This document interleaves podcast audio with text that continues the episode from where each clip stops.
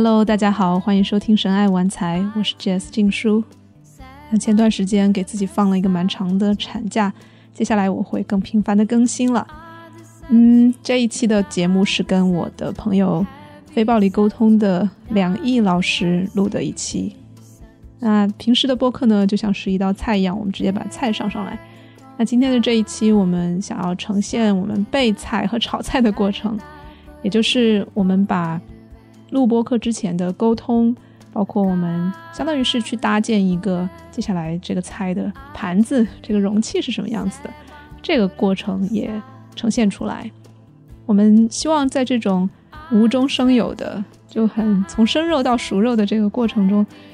也能够展示出我们一向想要去传递的这样一种临在呀、察觉呀、真诚，然后互相的看见、互相的倾听这样的一个过程。所以我自己会是觉得备菜的过程跟后面的菜本身一样的精彩、一样的美味。那大家听的过程中也可以多去感受一下，在信息的层面之外，能不能够透过声音。感受到我们之间的能量，它是怎么样在转换的？哎，这些话背后有哪些情绪的升起？我们的状态又是怎么在变化的？又有哪些差异？大家可以把它当成一个实验，就是一种更加全方位的、更加临在的一种收听体验，去感受除了话语之外，我们又在传达些什么。也欢迎大家给我们留言，在小宇宙或者微信公众号都可以找到我们。那梁毅的微信公众号是叫有点凉意啊，凉快的凉，意思的意。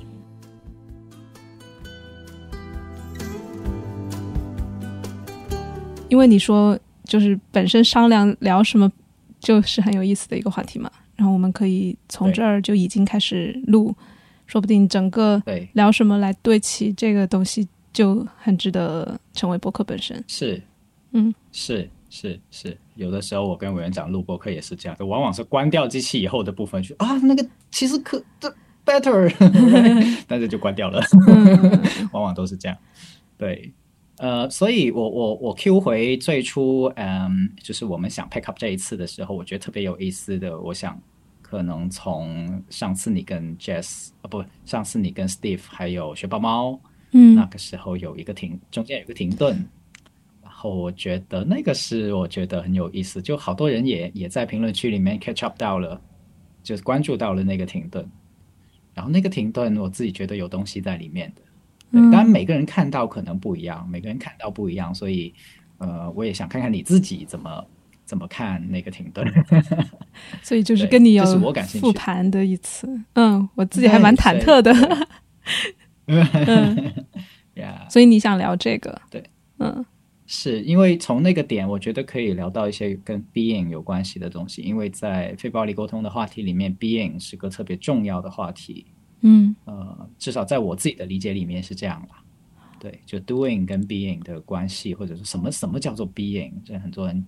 可能没有那么容易透过看马歇尔那本书去感受得到。嗯，所以，呃，我我说一些背景，就是。跟你录的这一期，我也把它放进我自己做的一个系列里面。就是我打算二零二二年去至少做十个，呃，可能身处不同行业、不同经历、不同程度的非暴力沟通的实践者。嗯，对，所以当然我自己也首先是也是一个实践者，所以就等于呃，我想有不同人的实践的故事以及呈现这样子。所以在我的盘子里面，你会是其中一个这样。对，OK，对，就是。但你不会只是一个做非暴力沟通，正如我采访所有的人都，他们也不只是一个非暴力沟通实验者，就必然跟他自己的很多背景啊、做的事情啊，以及他的想法啊内内嵌在一起。对，所以并不只是谈非暴力沟通，就你也可以 show 你自己的很多的兴趣，因为它必然牵涉到的。就像你问你给我的问题里面，也有一些是关于说，呃，你觉不觉得非暴力沟通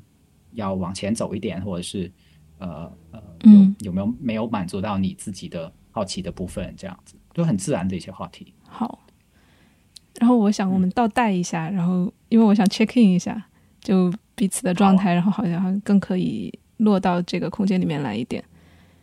因为我我这会儿感觉到有点紧张。我特别喜欢你这个，我特别喜欢这个，嗯对呀呀好，好，我们用什么方式来做这个？呼吸吗？还是冥想？呃，都可以，或者就是对呼吸可以，或者是你大概讲一下此刻的状态，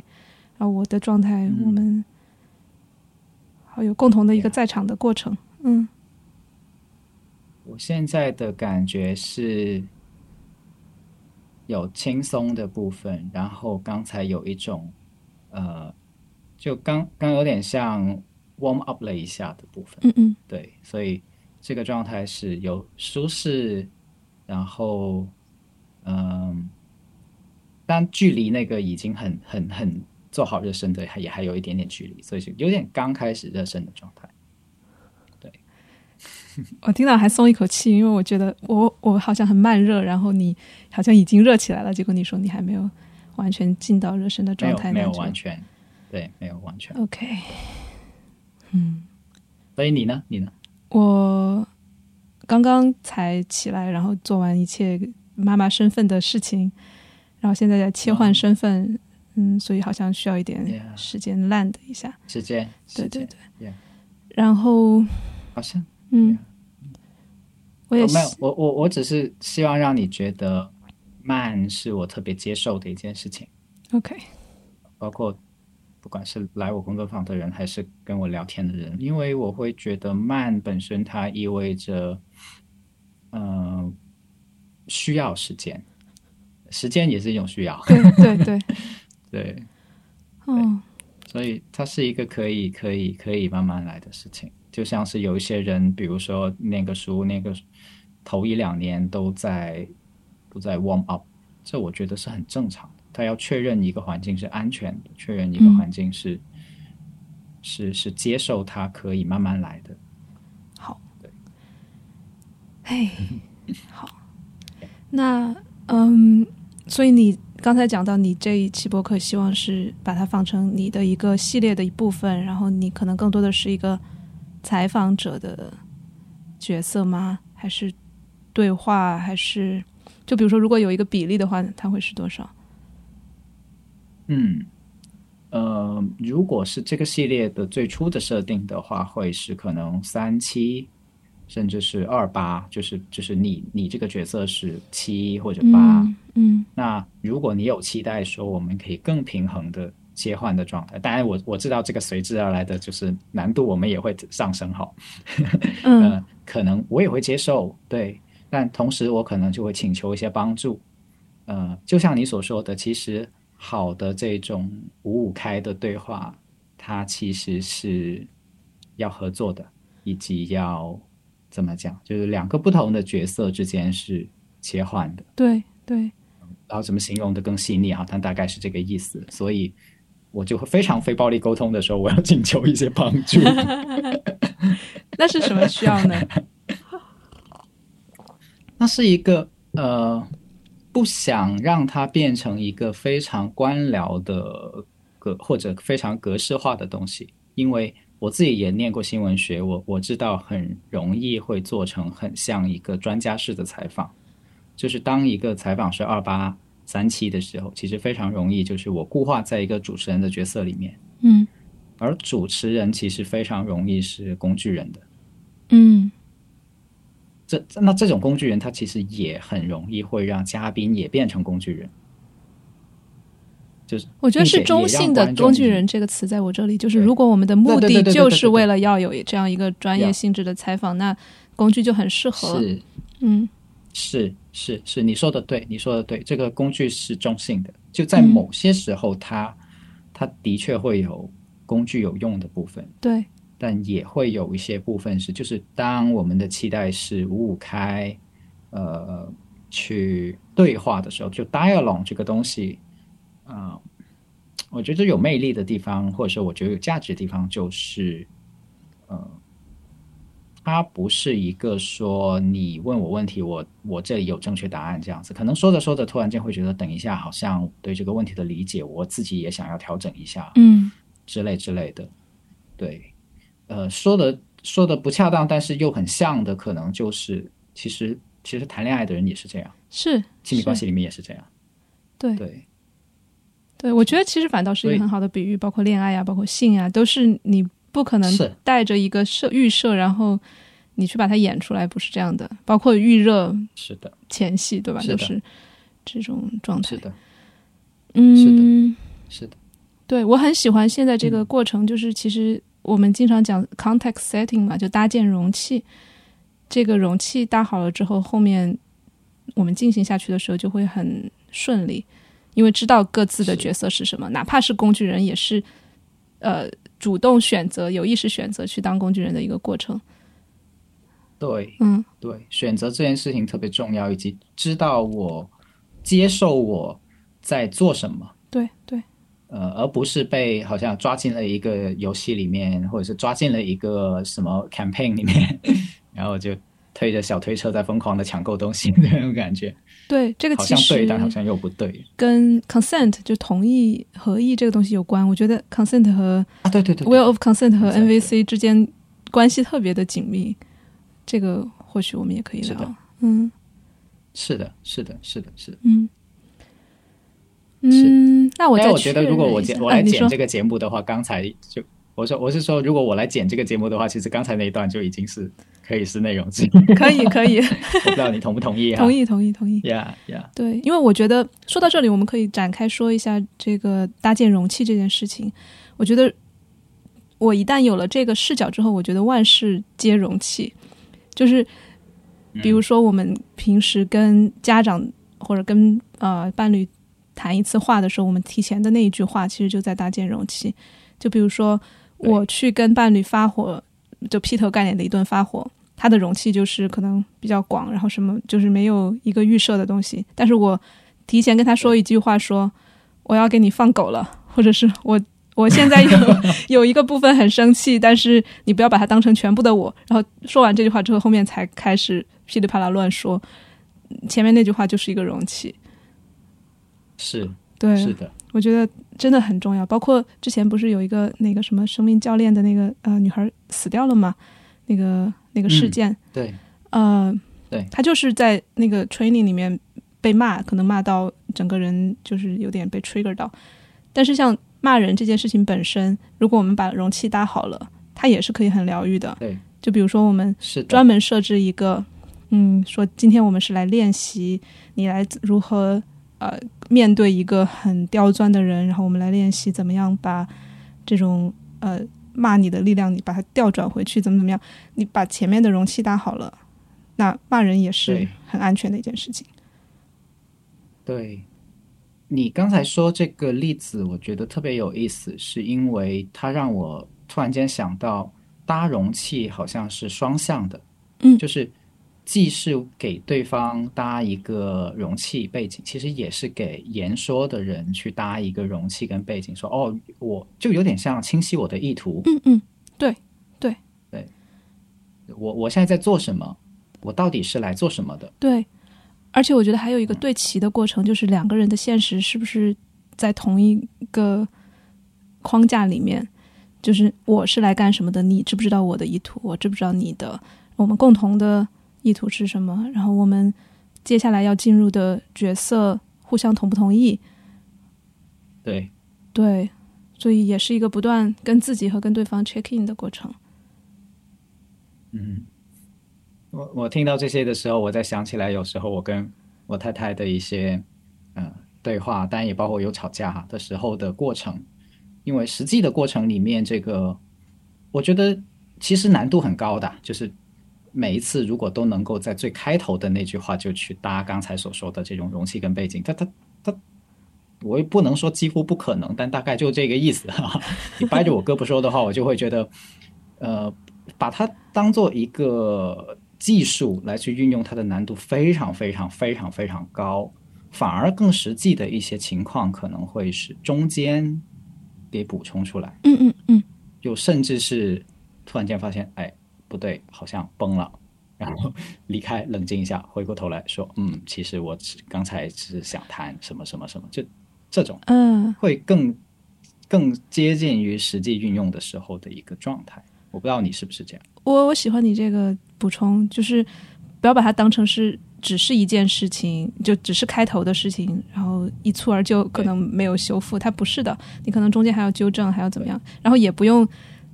你对你说的对，如果每次都一开始这么正经的搭一个容器的话，其实很城市化，然后也不见得生活中可以这样运用。但是我们总是有机会再重新补一下的，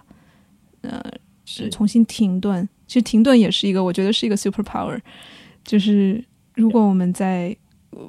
不管任何的对话中，觉得察觉到哪里好像没对齐了，那我就停一下，我们重新。对齐一点，嗯，我觉得刚才包括刚才你一开始说，哎，我们可以讲那个停顿，然后我说我们呃倒个带，先 check in 一下。其实对于我来说，就是一种补一个呃容器。是，嗯，是，是，所以我特别谢谢你刚才的那个停顿。我我理解，就是自我关怀啊，就是照顾自己。对，然后也是。就对自我的照顾，最终会变成对彼此的照顾的。它它也不是对立跟分割。当然，嗯，我我我明白，就是好像 NVC 的非暴力沟通的实践者都会有这样一个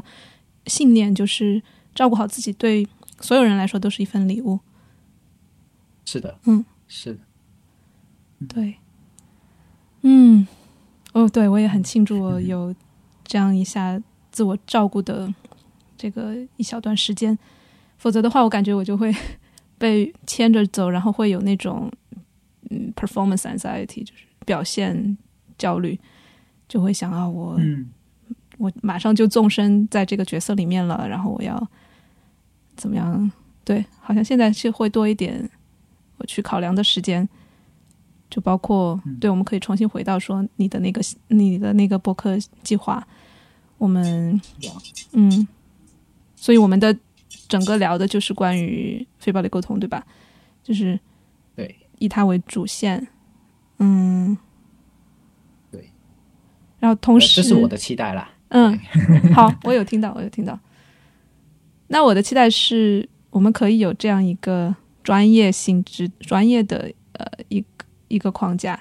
然后它背后的呃背景是我们两个作为朋友，啊，作为。就两个人的交流，是是，嗯。哎，等一下，刚才有一个点，其实我听完以后，我想，好呀，稍等我两秒。呃，哦，对，我想起来了，就是你说，嗯，如果不 check in，不去照顾自己的话，有时候就会有发现有这种表表现自己的。讲那个词叫什么？焦虑。你是用了 performance 表现焦虑这个说法？对对对对，我我我们待会儿也会可以，或者是现在都可以呃作为一个话题，因为其实蛮多人会他没有这个觉察，就是我特别感兴趣的是，你有没有发现自己从什么时候有这种觉察？就是知道生活里面有一些时刻，其实自己不想这样过。但是就像一个演员一样的，就不知道什么时候就已经开始在在进入了那那个演演是中性的哈，对对对，演是也是一个中性的词，对。但是那个觉察其实不容易获得的，嗯，呃，或者又或者说那个那个觉察恰恰是我们能够提出疑义，就是对对对对任何人去有勇气，或者是有需要觉察到那是其实是自己有有一些需要的。去打断某个过程，然后或者是呃改变一些 agenda，嗯，去做。所以我觉得我们可以现在就顺着这个聊，然后不用留到后面，因为它很鲜活。嗯，呀，嗯，我觉得你说的演员这个比喻特别好，而且我甚至觉得是在演木偶戏，就是真的是被线牵着在拽着跑一样。然后比如说我现在能够觉察到，是因为我就感觉到有一股力拽着我的身体，好像在往前倾，然后。跟真的有点跑步的那种感觉，跟不上，喘不上气儿。然后这个也是我花了很多年，然后也有代价的才才发现的。因为我之前是听不到身体的声音的，然后就会生很多病，因为自己不断的在跨越自己的边界嘛，然后再被拽着跑，在想要去表现，然后身体就真的会抗议，就会生病，会有就我很长一段时间有那个肠燥症，就是。查不出来任何问题，就没有任何的临床意义上的你你肠胃出了问题，但是就是整个消化不良，然后后来才通过各种各样的心理咨询啊，还有一些非主流的替代的疗法，然后发现哦，原来其实就是整体性的，你没有去照顾好自己，没有在很多你想说 no 的时候说说了 yes，它就是身体会起义的。是，嗯，哎呀，你这个比喻特别好，身体会起义。对，是的，是病，呃，就是所谓的病痛，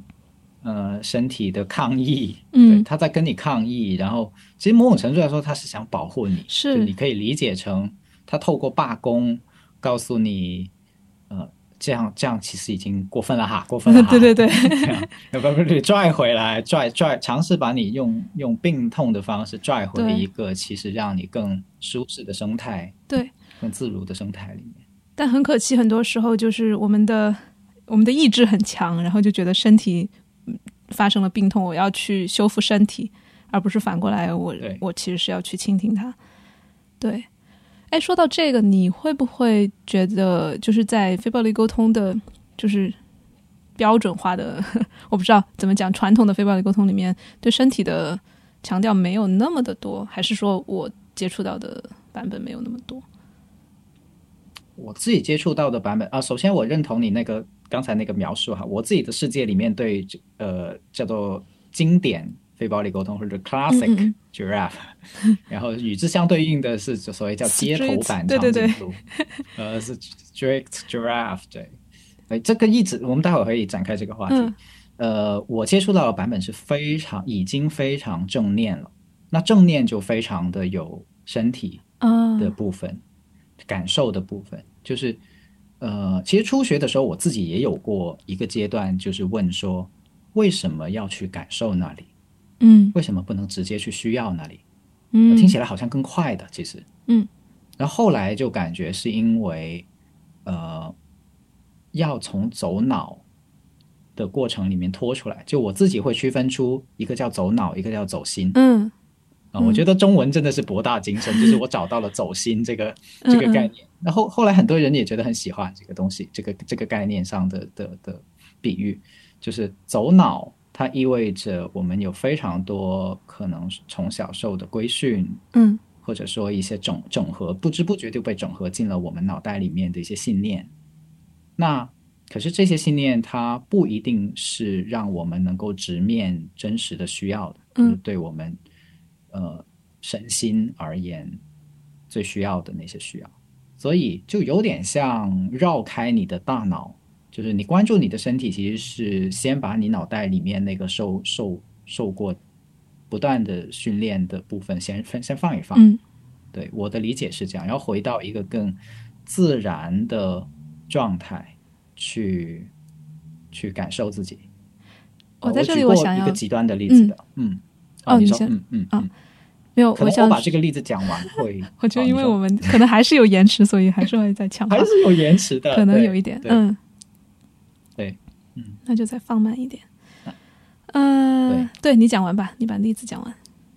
我讲完。我我有时候会举这个例子，就是一个加班到快猝死的程序员，然后你问他需要什么，然后很多人在那个时候会说：“我需要成长，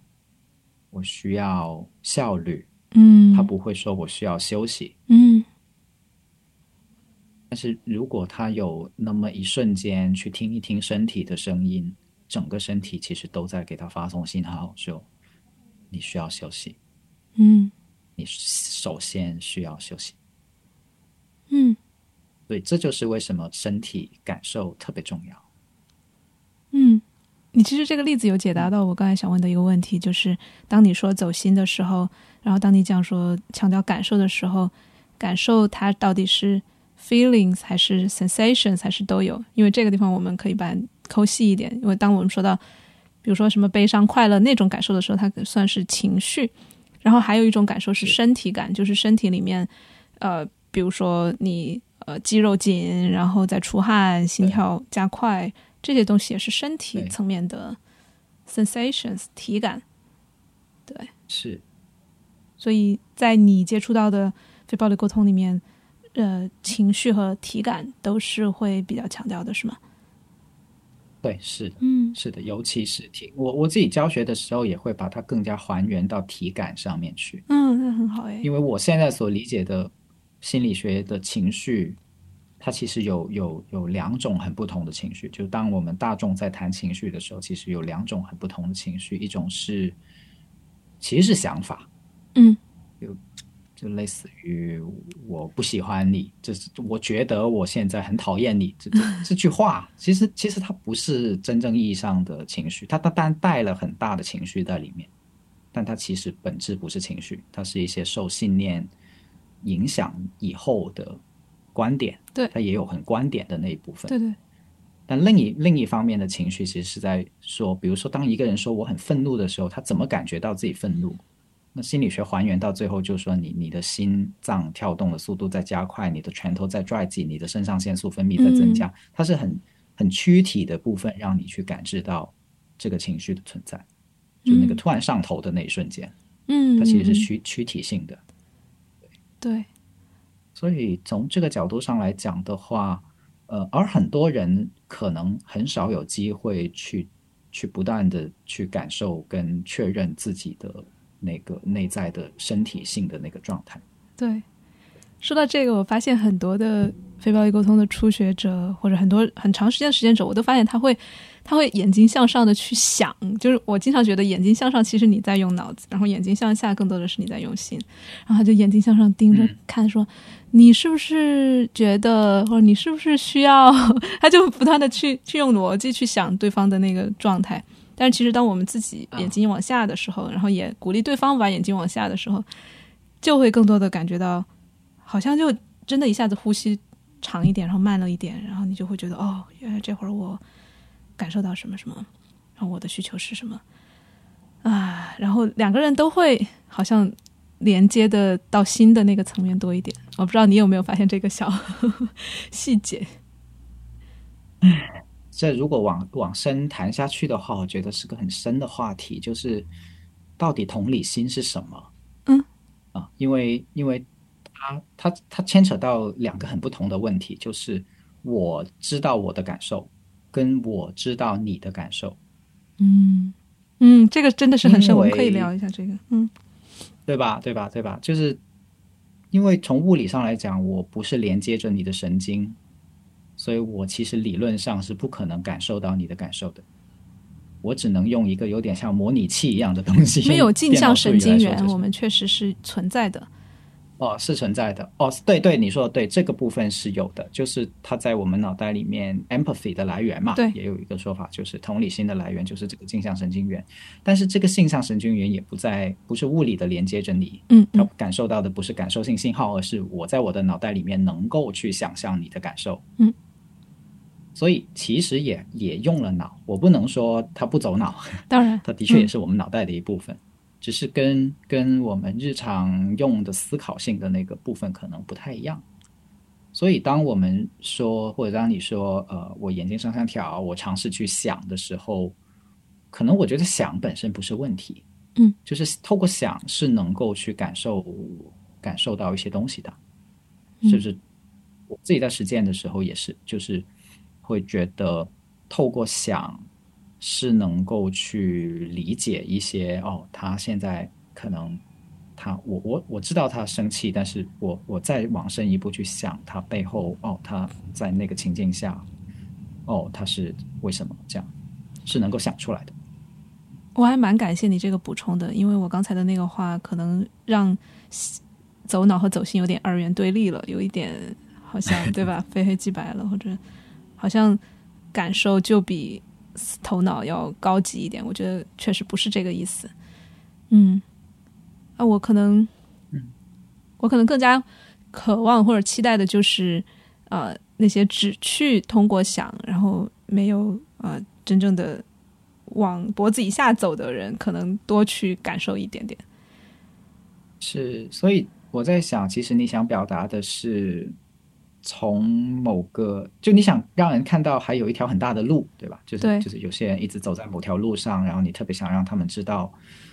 其实旁边有一条也存在的路，并且这条路还很宽，嗯你也可以试试走一走，并不代表你现在这条路不对。对，对，其实说到这个，我可以给你小小的呃袒露一下，就是我自己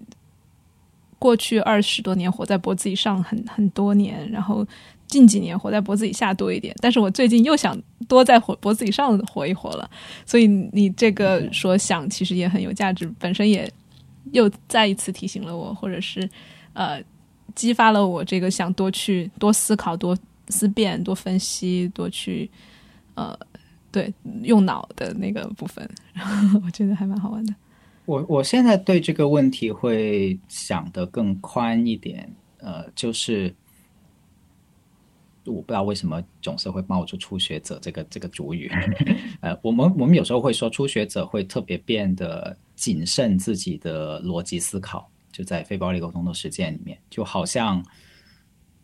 逼着自己去说，我先不思考，我嗯我先不走脑，我先不逻辑，先不讲道理，这样。我我现在会觉得两个东西不冲突，甚至有的时候会，呃，逻辑思考的那个部分其实也很重要。嗯我有时候甚至在某些瞬间会不喜欢自己某些好像特定要特别的要去共情的瞬间。我不嗯知，道你有没有过有有有超级我觉得这个可以我们展开讲一下，就是尤其是像我们都是非暴力沟通很多年的实践者，有没有那种，呃你也说了有嘛，就是我今天偏不想要用 MVC 来跟你对话，你会有吗？对我，我会解释一下，就是有的时候完全跳过了逻辑思考的共情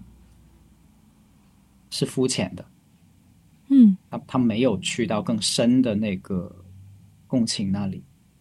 啊，这个有能不能有例子呢？这这说的太抽象了。但但但我想表达的是这个部分，所以呃，共情跟道理它不一定冲突的，它不一定冲突的。而非暴力沟通其实也不仅仅有一个目的，叫做说我让人能够理解人，这当然是一个很重要的部分。嗯但是还有一个部分是人能不能够理解世界，就是能不能够理解真相。嗯，这好像是你的新闻背景在这里有呃，对对对对对对对有一点嗯关系，嗯有一些影响，有一些关系。对对尤其是现在网络的一些事情，很容易会 trigger 到不同的人的的感受啊、情绪啊、议题啊这样。而里面我在想，对，嗯，你说，没有，我在思考你刚才说的那一个，就是嗯脱离了事件和脱离了思考的共情，可能你说的是肤浅还是什么？还是嗯，肤浅，对我用的就肤浅，虽然这是一个非常评判没关系，没关系。我觉得你看这个评判本身也对吧？我们也可以理解它背后的思考。是 嗯，对我我其实越来越发现了这一点，就是我们因为我自己在做 circling 嘛，我们在社区里面也经常、嗯一开始的初衷是好的，就是说不要去讲太多故事，不要太多分析。但是后来发现，一旦把这个东西变成一个特别条条框框的，呃，甚至变成一个禁忌了之后，很多人其实会觉得受限的。尤其是那些嗯本来很擅长他去用思维把一个事情捋顺，他的说本身讲故事、讲分析本身其实是他捋顺他自己的，就是达到清晰的那个过程。然后，如果我们只是去打断他，然后让他连接到感受的话，我觉得他是其实是缺一块儿的，而且也是没有真正的去去拥抱、去看到这一个人他独有的特质。然后，有的人特质他就是更加 verbal，他更加言语化一点，他更加是啊、逻辑化，他更加形象化。就不同的人，他有不同的特质。觉得如果 circling 真的是一个那么大，我们理想状态下很大的一个容器的话，它其实也是可以容容纳，甚至我们去庆祝一个人他真的很会分析，真的很会讲故事，就是这样的。嗯。嗯。你刚才描述的时候，我想起一些画面，嗯。我不知道你们的场景里面会不会有，当然这种做法他会遇到一些现实的困难，就比如你可以想象有一个人他拿到麦克风以后就开始巴拉巴拉巴拉巴拉巴拉巴拉巴拉巴拉巴拉，然后你会想打断他吗？啊，这是个好问题，我觉得直接就我们用用用那个具体的 case 来讲了。嗯，取决于我我看到这个人他在巴拉巴拉的时候，他有没有通过是，比如说有几种情况，一种是他通过巴拉巴拉，他整个人已经是很焦躁，然后坐立不安，他是在通过说话来转移这一种不安，且他自己没有察觉。这个时候我可能会呃比较轻柔的。暂暂时的提醒一下他，就是我我还蛮好奇，我想要继续听你的故事，但是我也注意到你其实呼吸很浅，然后身体好像很紧张，就帮他好像有一个小闹要小铃铛一样铃一下，这是一种情况。对，然后另一种可能是他一直是一个开启的是一个像 mansplaining 的那个模式，就是他在说教或者是在呃他他，但是他说的过程中，他完全不管。听众的有没有跟上？包括整个场里面，可能大大部分人都已经很无聊了，在好像听不下去了。然后针对这种情况，我也可能会想要打断，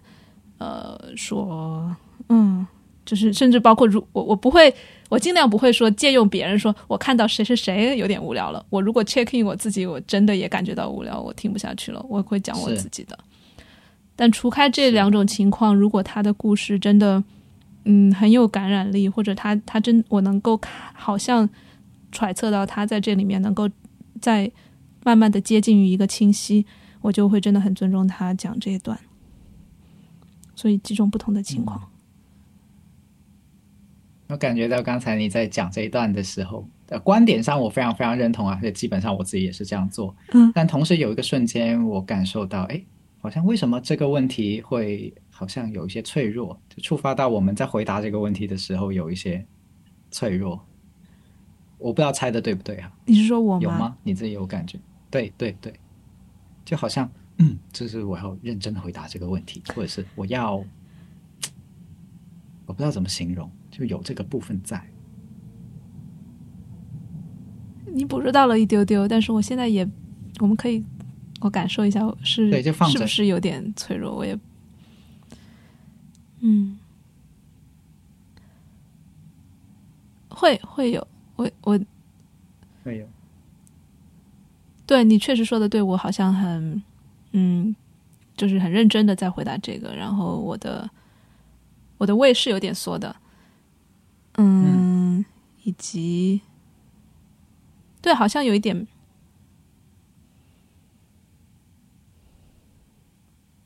我能够想到的一个，这可能也是我的故事。我通过讲这个来确来来 check 一下是不是真的。嗯，就是我自己在做了两三年的 circling 之后，也发现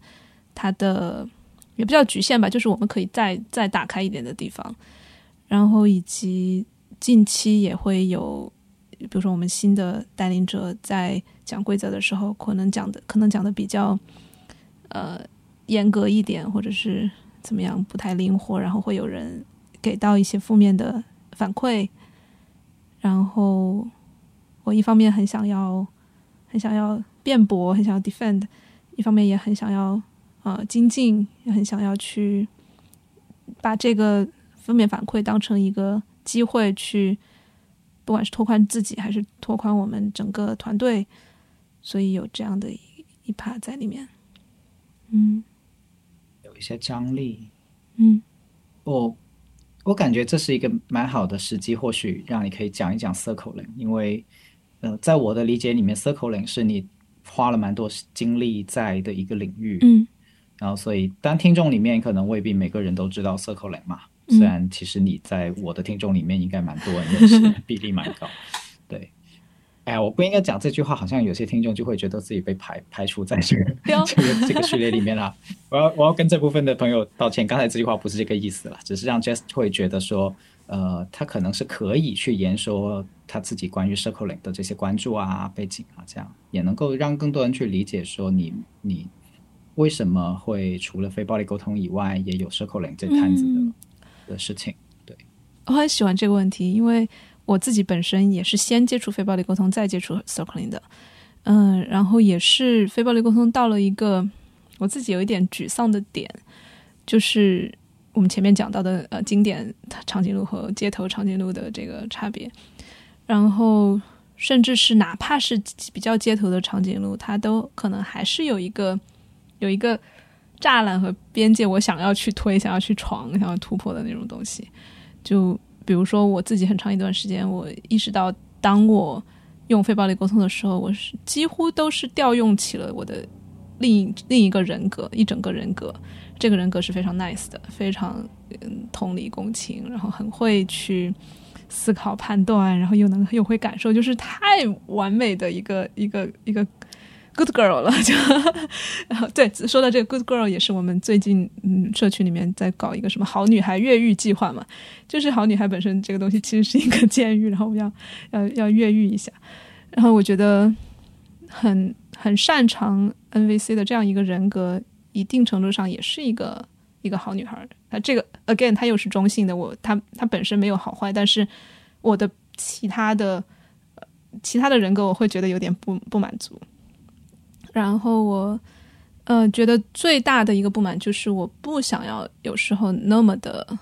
那么的 neat，那么的那么的整洁，那么的条条有条理，想要 messy 一点，想要想要乱来一点。然后，但是同时，这个乱来又想要有一个比较安全的容器，能能接得住。所以，circling 相对之下是一个更加稍微能乱来一点的地方，就是包括我们，因为它是一个团体的嗯场景，当然 NVC 也是很多时候在一个大嗯群体里面，但是就可能更加鼓励我不要那么嗯。nice 的就总是那么 nice，然后当然慢慢的我会发现 circling 它本身也是这个这个呃我我特别想要 messy 的那个部分还是有点满足不了，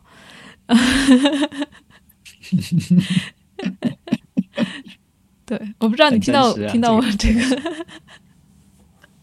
我觉得很有启发，因为。从来没有人用这个角度去讲过非暴力沟通的实践过程可能会产生这样的一一部分的，嗯，对自己内在的影响跟觉察，这是我真的是第一次听到，就类似于哦，我的想要 casual 一点、messy 一点的这个部分，跟呃，就是非暴力沟通所在用的时候，自然就会形成的一种有条理啊、稳定感啊。嗯，美好啊，这些部分，nice 啊，这些部分，嗯，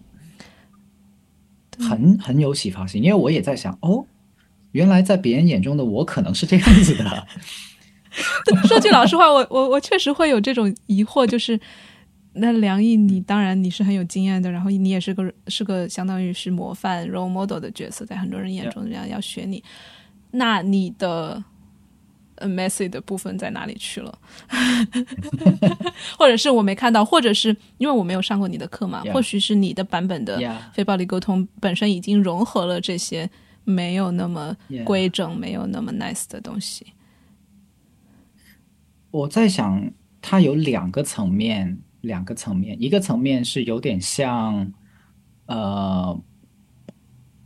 就就就有点像是说超越教材。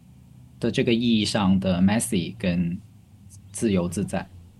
那这个层面它还是留在非暴力沟通这个世界里面的，就有点像什么呢？打个比方不一定恰当，就是我我学太极拳，呃，为了要在入门的过程中不要走形，那我有一个教材给你，告诉你，或者说有一个师傅告诉你说，哦，基本功怎么样扎这个马步，怎么样转这个手，什么口诀，你跟着来，这样。这是为了学习不要走形的规则。嗯，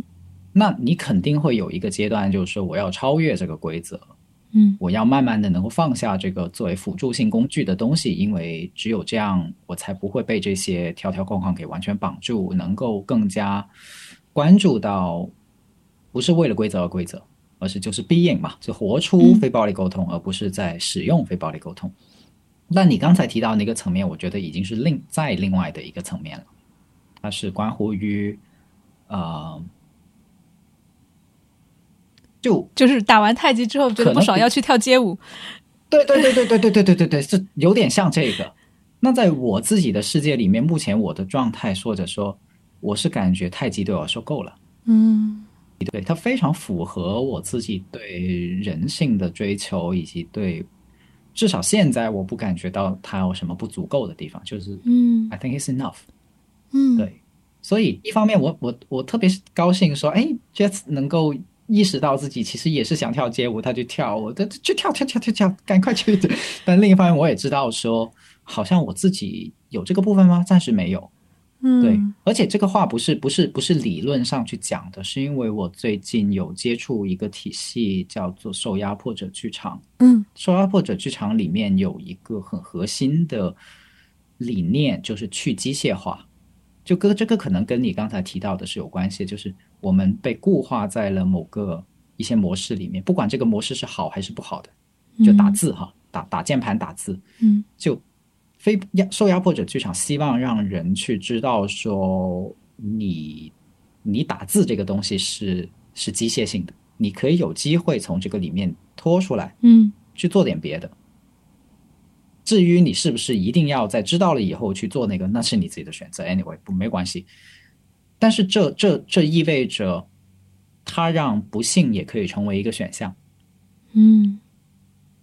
哪个不幸？我也说不不。unhappy，嗯，不幸，嗯，幸运的幸，对对对，就是就是所有负面的东西也可以是一个你去追求的东西，嗯，当然这个负面可能是很很二二元对立的哈，我们先把这个放一放，啊，就就就最 casual 意义上的理解，呃，但是在我的世界里面，我会想，我还是有一些想让大家过得舒适、快乐以及美好的。坚持在的，嗯嗯，对，所以可能是这个坚持很强烈，强烈到我觉得，呃，就是 that's enough。嗯，对，我此刻升起了很多的，就是开心和庆祝，就是好像我庆祝我们两个作为很类似但是又很不一样的个体，然后你的 enough 在我这里，我想要充分的支持你，然后我的。不 enough，我也很想要支持我自己的那种感觉，都很想庆祝。然后，因为你说到这个，你你有很好的、很大的美好的驱动，然后我就想到我自己的背景其实是有，比如说呃少数人群，然后 BDSM 的那些东西，然后就会呃真的是在我的血液里面，我会把呃痛和快，就是痛痛快痛快嘛，把痛本身它的转化成美，或者它本身就是美的那个潜力。美美的一个样态的这种东西，在我这里很深，所以对我而言，就像你说的，人有追求不幸的权利，甚至我会觉得，在不幸里面，啊，得到最高的愉悦，或者自己去怎么样去享受它，这个本身也是，嗯，很大的一个权利。然后我也很希望去用我的这个背景去感染有同样渴望或者是有同样兴趣的人。对，因为说到这，我可以延展一下我。去年影响我最深的一本书之一就叫《exist existential kink》，就叫我翻译成“存在及虐虐恋”。存在就是 虐恋本身，然后，所以我们生活中所有的那些看似不喜欢的、呃不想要的那些场景，比如说什么没钱呀，然后遇到渣男呀，或者怎么怎么样。当然，我这个这个很我要小心说，因为他不是一个受害者呃责备受害者的样子，而是说。当我们真正的去做内在的功课，去看我内心的受压迫者的时候，很可能我是有一个打引号的小变态，就是很很 kinky 的，很很喜欢内心喜欢生活中也很有很多的 BDSM 的 part 的那个部分，他就是想要一种我很挣扎，我很痛苦，我。我被排斥，我甚至被怎么怎么样的那个时候，他是有一种变态的爽的，有一种愉悦的感觉的。嗯，我很想要去庆祝那个部分，甚至是让他不要藏在暗处去去爽，让它变成一种明爽。那这个本身，它会非常非常的有让人蜕变的力量。嗯，嗯。哦，我也想庆祝，就是 好像我们能够把这个不同给他说出来，嗯。这本身是一件很值得庆祝的事情，就是因为人与人必定是不同的，这个我们都理性上知道，但是怎么样让他知道了以后不变成一种对立，对，呃，甚至是在知道了以后可以相互去包容跟支持对方，对我有这种感觉，就是 OK，你走你的康庄大道，我肯替你开心；我走我的。变态大路。是的，对对对，嗯、c h e e r s Cheers。嗯。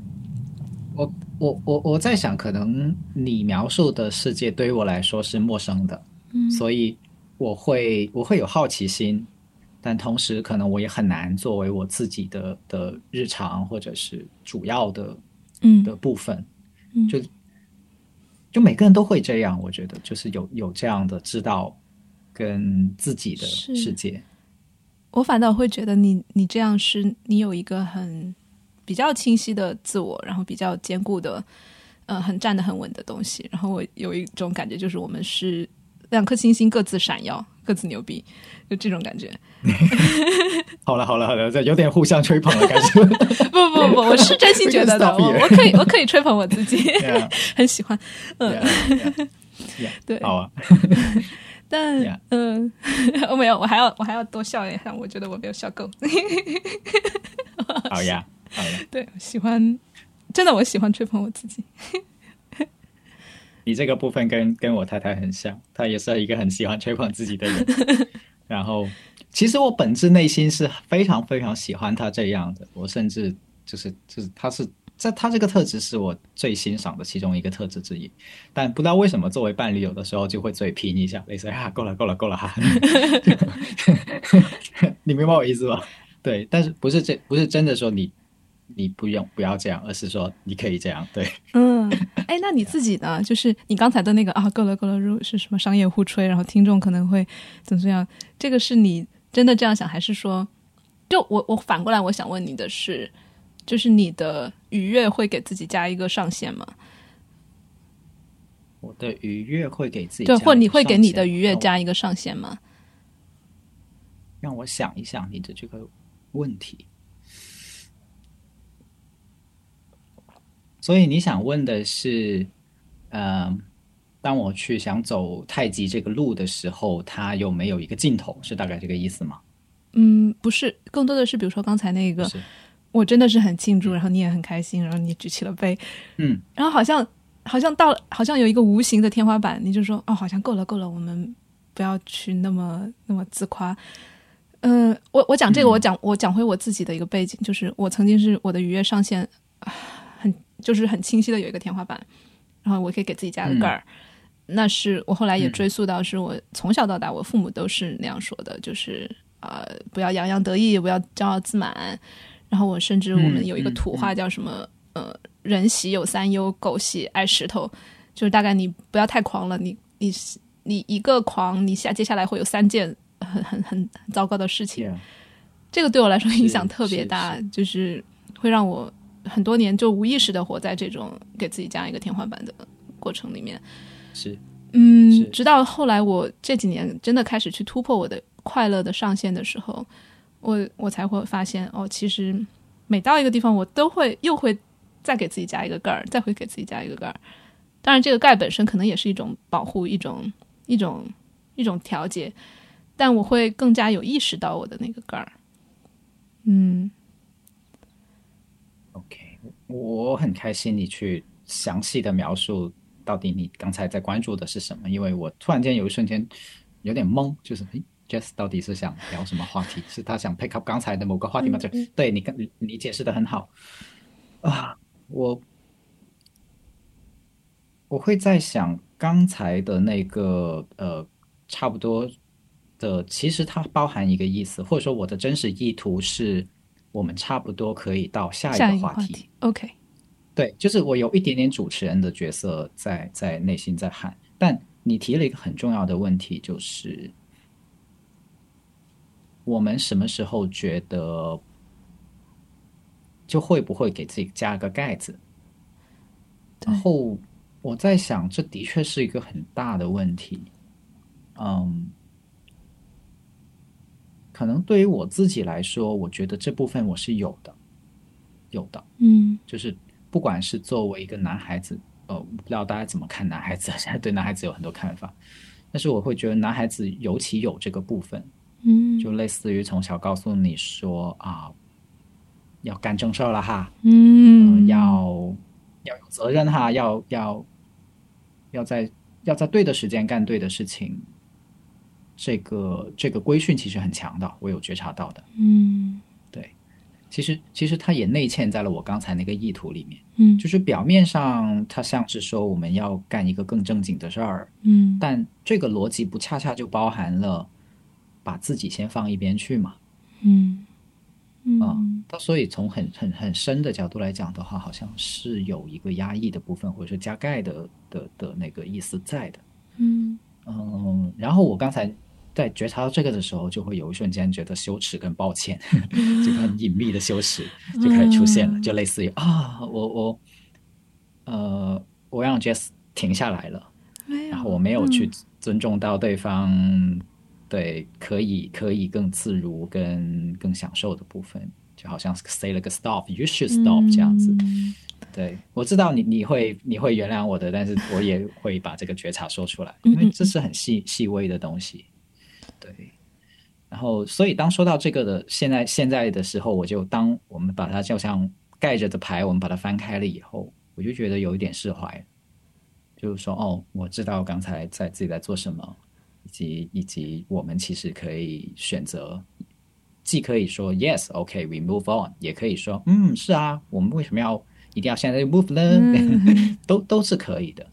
而在现实操作中，我觉得这个觉察特别重要，也特别宝贵。就类似于说我是不是睡太多啦，我是不是喝太多可乐啦，呃，我是不是摄取太多糖分啦，嗯我是不是打打电动打太久啦，嗯。这种，对，嗯，我觉得你这段分享真的很宝贵，就是我也看到你在讲这个的时候，你自己慢下来了，然后身体也会软一点，我就会整个人就很想要关注你，然后关心你，就就是有你讲到你会有羞耻啊、脆弱的东西出来的时候，我也会很就是很珍惜。然后也同时有那种想要安抚你的愿望说，啊，你就算给我一个 stop，我也你也 stop 不住我的。所以是是，嗯，对。但说到这个，你看啊，我们非暴力沟通也经常讲说，我们就你前面也讲到嘛，大部分人可能活在一种思维的习惯里面，这个规训里面接触不到感受。然后当我们说到感受的时候，我们经常说的是什么愤怒啊、悲伤啊。我觉得其实愉悦也是很大的一个感受被压抑住，然后甚至是是我们的的教养很很长一段时间以来都会觉得我们要奋斗，要要要努力，要吃苦，就是我们承受苦、承受愉悦的能力远大过了承受快乐的能力。然后我们在承受苦的这方面训练了二三十年、一辈子，承受快乐其实没什么人教过我们，然后也很少自己去练习。其实，当真的你允许自己快乐的时候，那种真的叫生命不可承受之轻，那个轻是会吓到我们的，那种，轻盈，那种那种舒展，到一定程度上真的会莫名的哪里来的就恐惧就来了。是是，嗯你讲这个我特别同意，但是我在语言上又不知道怎么去接续，让它更多的打开。因为你说得特别对，就是花了很多时间去吃苦。嗯我听到这句话的时候，其实我都有点瞬间的想哀悼，因为它瞬间连接到真的好多人可能一辈子都在都在这个苦的路上。嗯那乐乐在哪里呢？就好像都在追求乐，但这个乐就有点像那个牛前面被吊着一根胡萝卜，嗯那根胡萝卜，它它就一直一直一直想去那根胡萝卜，但是一直那根胡萝卜就就是吃不到的。嗯嗯，对，这是一个特别特别可惜又特别悲苦的画面。对。但我希望，就是一旦有了这种察觉之后，其实乐它生活中无处不在。一是就是我们得允许自己去，比如说像 刚才那样自吹自夸，或者是去庆祝，也是一种乐嘛。是。然后还有一种就是你的苦本身里面有没有乐，就是回到我刚才讲的那个存在即虐恋的思路里面。但那个我觉得，嗯像像你说，很多人他不那个东西是陌生的，没关系，我们不不走那一条路，我们就在日常生活中发现那些小确幸、小小的快乐，我们能不能不给那些东西加盖？嗯，是要练习的。真的，呃，因为因为如果你不去练习它的话，你就会用另外的一些东西替代了练习。嗯，就吃苦本身也是一种练习。对，对。老实说，我自己其实身体里面还有很多的这种吃苦的习惯，就包括我经常写完一篇文章或者做完一课播客，本来就已经很好了。然后，但是如果我不刻意练习去庆祝、去快乐的话，我的那个很大的惯性的批评者就会上线，就说：“哎，你看这个那个细节还是没做好吗？然后那个，哎呀，你看还是有有什么收到负面评价吗？然后等等等等。所以我现在真的是刻意的练习，我真的有一个手抄本，把我收到的、嗯呃听众的留言或者是啊、哪里哪里的评论写的好的，我就真的把它手抄下来，就是把这种庆祝的东西视觉化，真的还会蛮管用的。因为当我批评我自己的时候，我是想不起来所有的那些好话的。然后当他我真的有一个嗯本子在那儿，一本都是都是呃好评的时候，我才会能够记起来哦。其实那些是绝大部分。嗯，嗯，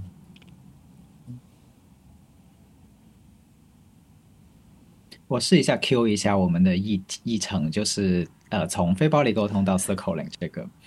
好如果你觉得不舒适的话，我们可以不不不跳过去也行。对，嗯，但是我要 Q 一下，对，试试看你，对，对，所以为什么会从非暴力沟通到 circling？等一下啊、我现在有两个部分，一部、一个部分很想要乖乖的回答你的问题，一个部分很想要玩，就是哎，你为什么要跳？我我我我想一下，我我可以哪边都可以走。嗯，我先回答你好了，我乖一点。嗯 嗯，对，就是我说的，我觉得在 circling 里面，嗯，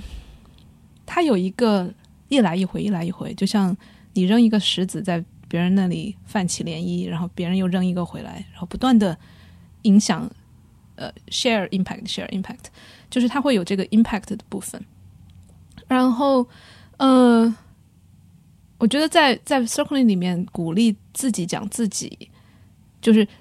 我觉得在我的理解里面啊，经典的呃非暴力沟通是我 stay with you，就是我如果在给到你共情的时候，我是不管自己太多的，我不断不断的去猜测，不断的去去问你是不是感受到这个，你是不是需要那个，然后稍微把自己放放一放，然后直到你的那边清晰冒出来，呃，你的你你好像落地了之后，然后我可能可以来讲一下我这边的东西，有这样一个顺序的程序在里面，可能你可以反反反对我啊，但我我接触到的一开始最经典的是这样子的，呃，后来我就觉得我喜欢的更多的就是你没你没把你的理清楚没关系，我要把我的也要说出来先，或者是我们可以一来一回一来一回，我们多一点这种，然后包甚至包括我对你呃放狗，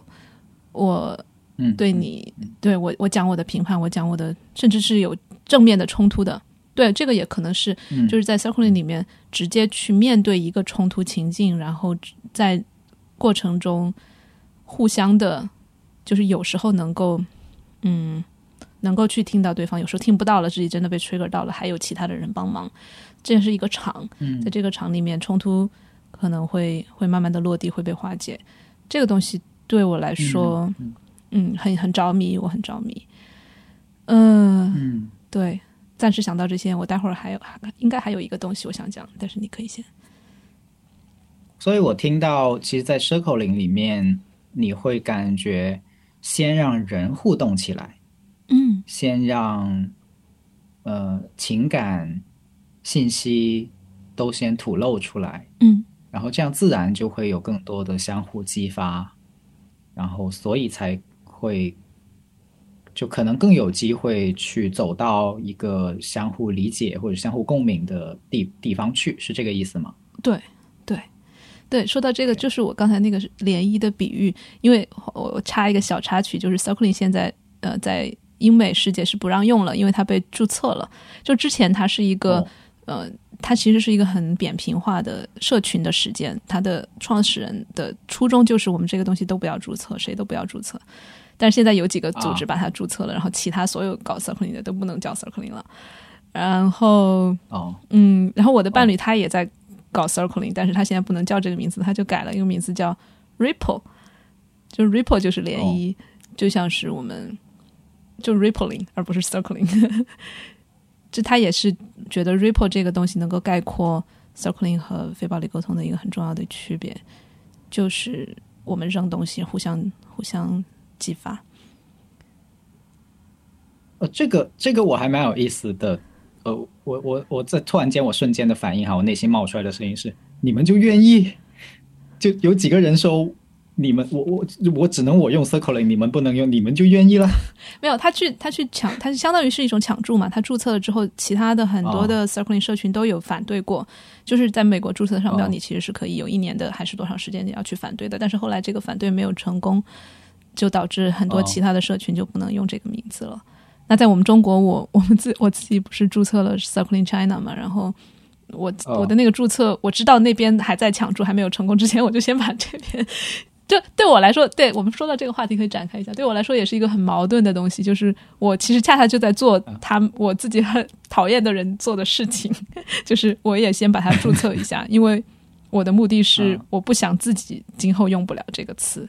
然后，那但当然，当别的没注册 Circling 的社群在中国想要用这个词的时候，我是不会阻止他们用的。对，嗯，我作为朋友听到这个的时候，我会赞你，因为呃，如果你的初衷是不想自己用不了的话，就首先我听到这个做法就是。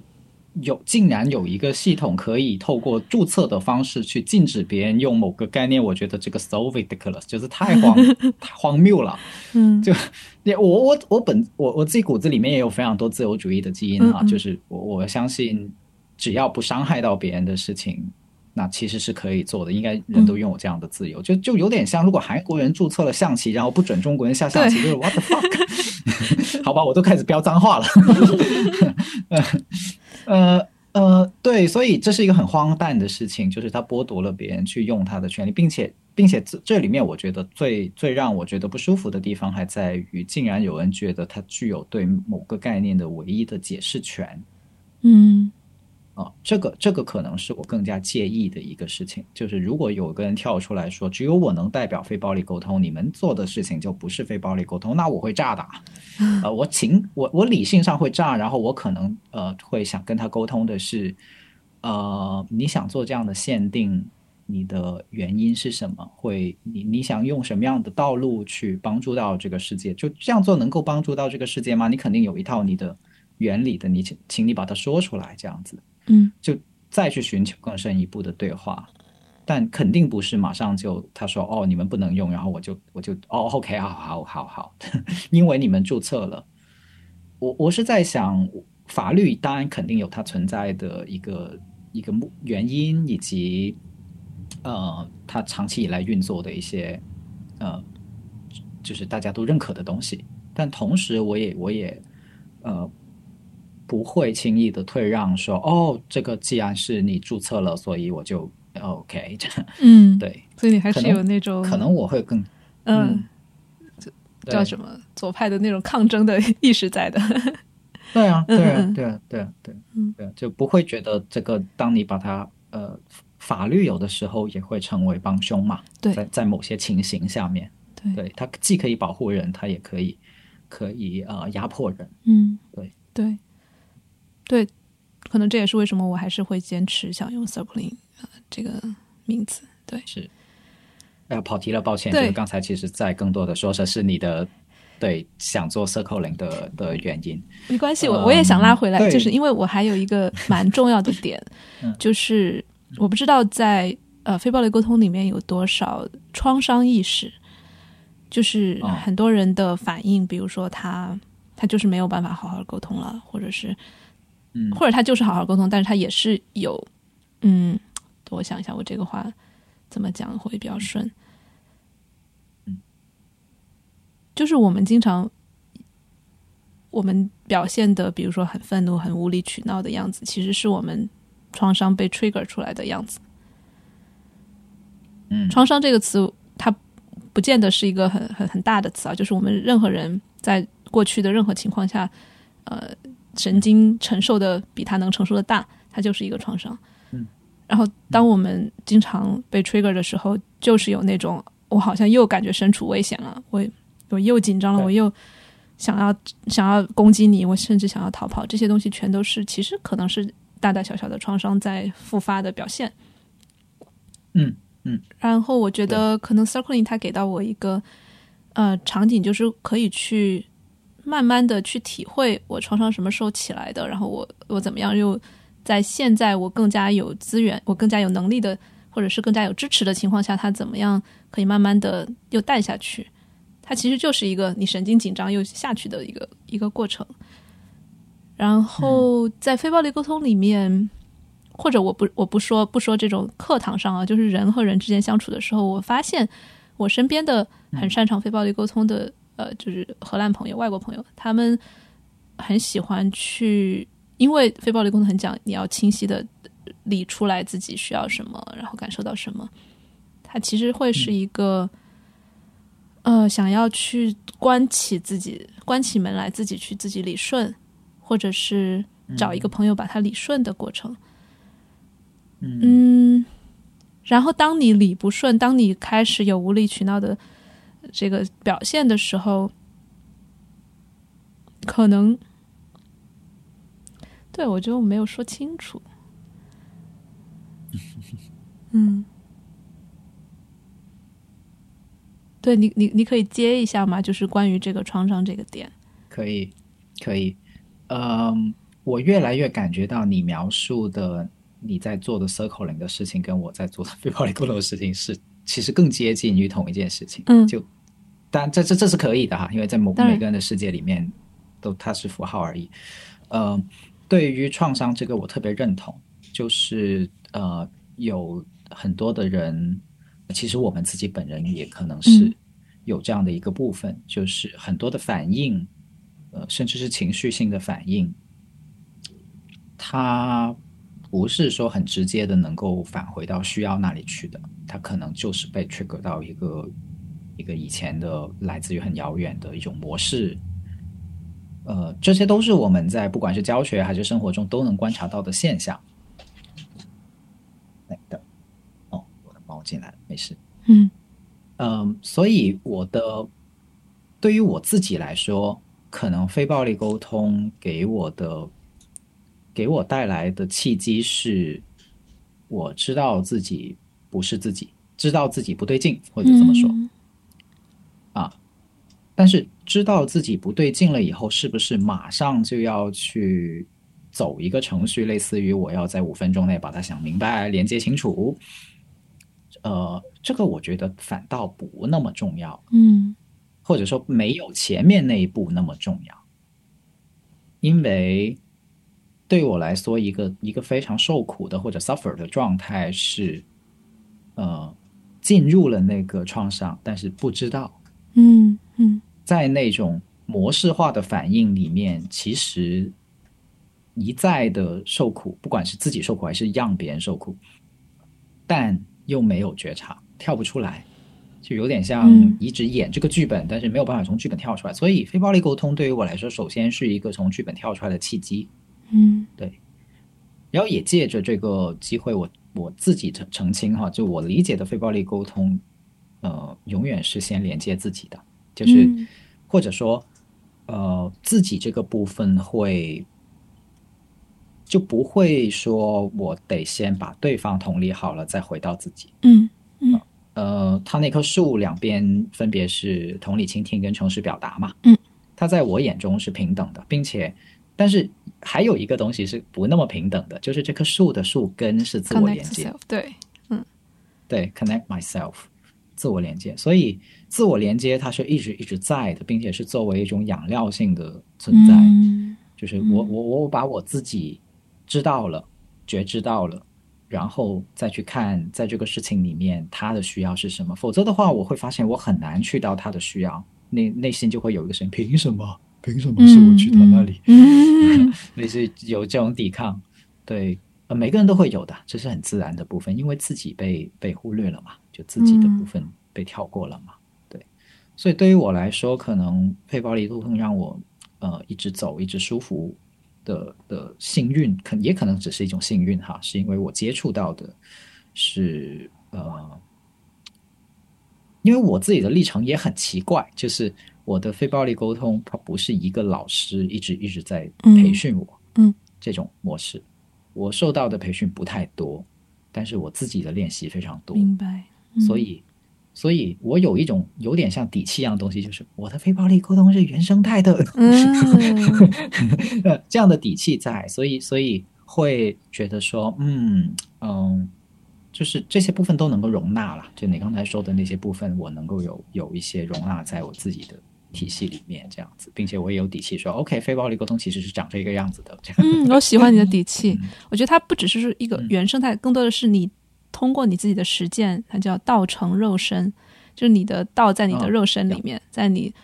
这么多年的是。的的 doing 里面的。嗯，是，然后我很喜欢你前面讲的那一个，就是你觉察到自己在受苦的时候，不见得马上要几分钟之内把它解决掉，把它哦，好像我要我非暴力沟通是一个工具，它我我知道了之后，它一定会能够到一个很舒服的地方。我觉得那份着急本身就是一个很呃，其实是一个创伤的模式，就是我马上要解决问题，它就是一个模式。所以，当我们可以允许自己不那么着急去解决的时候，反而可能是跳出来了。嗯，是，所以我觉得在，是我很喜欢，我觉得真的，我们说到说到最后，好像没有太大的差别，就是我们可能在是呃，你你也有同理圈嘛，你的圈里面和我们的圈里面，可能都会给到很多的空间，给你就是去感受、觉察到那一份啊、呃那个模式也好，那个感受也好，然后去感受它，去允许它存在，然后不急着解决它。嗯。嗯，嗯，是的，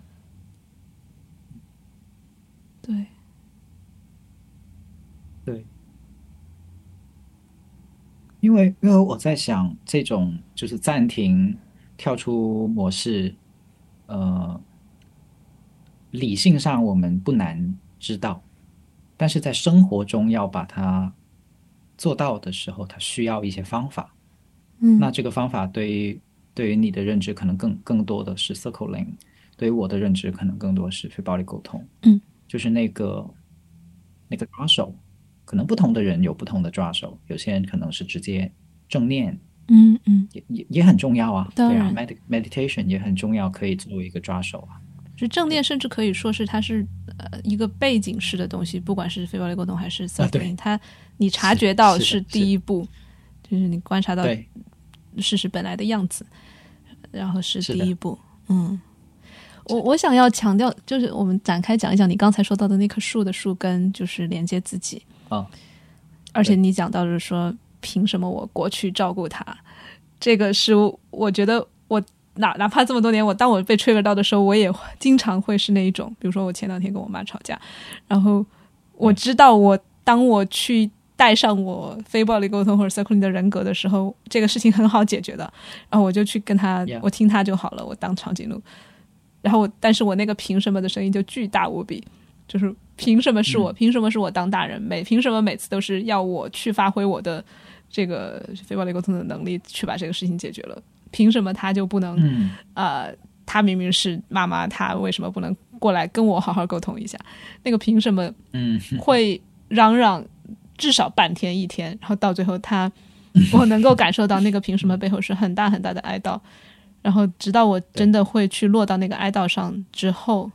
然后我好像那个非暴力沟通的大人又会跳出来，然后然后去去主动的沟通一下，但在那之前，我那个凭什么太大了，太不想了，嗯，是的，是的，是的。嗯他会是一个我们跟他相处很多年的一个人，嗯 我会怎么看这个声音。嗯。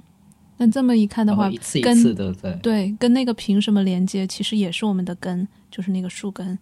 对它是我们就像你说的，很多年可能都会存在的一种哀悼。那跟那个哀悼连上了之后，然后好像自我表达和倾听他人都变得更容易一点。因为，就如果我们对自己极度坦诚的话，你就会发现有很多的人在这个声音冲进脑袋的时候，他他选择的反应却是你刚才所说的那个特别懂事，去去照顾别人，嗯特别成熟的嗯，去做了所谓叫应该做的事情的嗯的反应。呃，但它会有代价的，它会有，它在未来会有一些压抑以后的某个瞬间的爆发，会。会有的。我很喜欢 Marshall 说的一句话，就是每个人都要为你的 half yes 买单，包括你自己，包 get paid 嘛？对你 如果 Everybody get paid 嘛？对，真的是。你如果就是比如说当时你就像你的例子，你去逼自己勉强自己去成熟，你其实有一个你刚才觉得那个凭什么的部分，你你把它先推开了放一边了，他会最终你会为他买单，就是他会以比如说怨恨的方式，或者是以不服的方式又重卷土重来，然后对方也会因为这个卷土重来而受到，哎，你前面不是那么理性吗？你怎么现在又变得不讲道理了？然后大家都会因此 suffer 一再一次。对是。就有一个现象在亲密关系里面特别常见，但是又特别避免不了，就叫翻旧账嘛。呃 其实翻旧账就是这样的的过程，就是呃，我觉得翻旧账有两种类型，一种类型是技术性的，就是我为了吵赢这个架，所以不自觉的就翻了旧账，来去加一些砝码，嗯嗯，对。但另一种是积怨型的，嗯就是就是他真的在他翻出来的那些事情上，就全部都其实过不去，或者说自己有怨恨积累下来了，所以到了某个节点就就摁不住的时候，就就有点像呃打开了潘多拉的盒子，对。对就全部都就跑跑出来了这样的。对，那后面那种其实是特别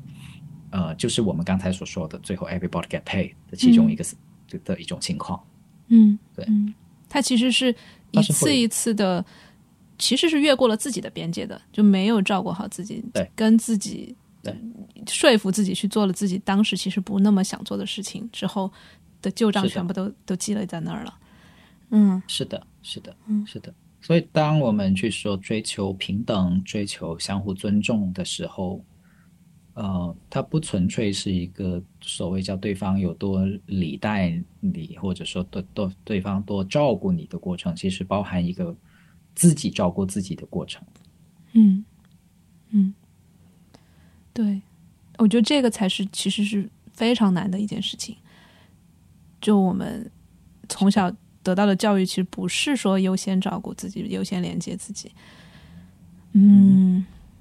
总是有很多牺牲，尤其是我们上一代更多的这种东西。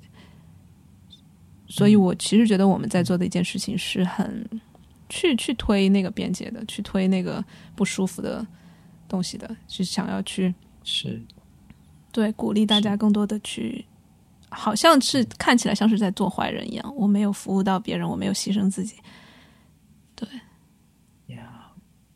不过在这里，我想补补一刀，就是，嗯，呃，这种对自己的照顾，它非常容易被商业的话语去利用，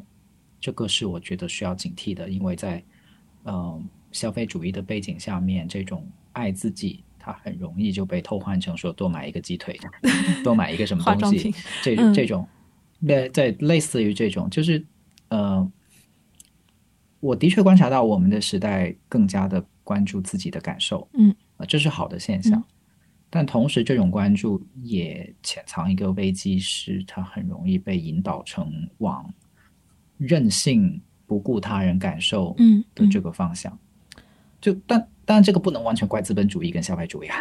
这个这个其实包含了我们对爱自己的理解里面的贫乏。嗯呃这个贫乏当然不是我们的责任啊，它是我们成长过程中本身这块儿就显得特别的嗯少被讨论到。于是我们对于爱自己的想象或者做法里面有一些就不自不自然的就会滑到了我把它称之为任性或者是呃放纵的那个部分去。嗯，那那个部分，但这里又很微妙啊，就是呃，它不是很简单的说哦，什么行为就叫做放纵任性，什么行为就叫做爱自己，就这里面不是一个能很清晰的划出一条线的东西。嗯，它更加多的可能是，嗯。就比如当当我去形容爱自己的时候，可能我会觉得哦，在我跟你录节目的时候，我愿意慢一点，都叫做爱自己。但是可能这个想象它不出现在传统对于爱自己的想象里面。嗯，就这这个想象怎么样去去塑造，才能更更多的人理解它是什么？我觉得是有困难的，甚至我们现在用语言都会觉得是有困难的。嗯嗯。我特别喜欢你补充的这一点，就是我其实也会经常思考，就是我们所有的学习的这些自我照料，然后 self help，其实相当于这个自助的产业，它的大背景其实还是资本主义，还是新自由主义。然后我们会很便捷的把，比如说关爱自己，然后我们的个个人是很独特的，要怎么怎么样，它其实会容易跟新自由主义合谋，变成一个呃，我们一定要自我实现，然后呃。甚至是这样，就像你说的，到了一个任性，然后放纵消费的这样一个一个极端。但我同时又会觉得，这种摆荡本身是一个需是一个动态平衡的过程。就是我们曾经嗯是的完全不爱自己、不连接自己、只关注他人，和摆到另一个极端，我就特别自私自利，我我要去疯狂的消费。它摆来摆去之后，它就会慢慢的落到一个你最适合的。一个点上，或者是我们集体，呃，面当前最适合的一个点上，我是相信时间的力量的。哎，我好喜欢你这个，嗯，我很喜欢你这个摆荡的说法，因为这如果我能，我们能够容纳这种摆荡，这某种程度上来说，这就意味着我们能够容纳在某一个时刻，就像一艘船，风风帆船吧，帆船其实就是航行就是这样嘛，之字形的，对。他他要接受不同方向的风，但但他自己会知道说，我我大概要往什么地方去。如果我知道偏了，其实不是的，那我就就再再再用下一股风去去修正我的方向。甚至你拿帆船的比喻，我自己也会玩那个帆船嘛。就是你如果嗯不走偏，你其实是走不到你想走的位置地方去的。如果风是那样子的，对对，还不是说你是的是的是的是不得就真的不得不去往看似。很很远的地方，很歪的地方走，你才能走到是 中中间间的地方。是，嗯，是是是。我之前看过一个科学的解说，就是因为我是看了以后，我才明白原来帆船可以走得比风更快。对，我一开始理解不了这个事儿，我我我我被震惊到了，就是为什么风力的船。能够走得比风更快，就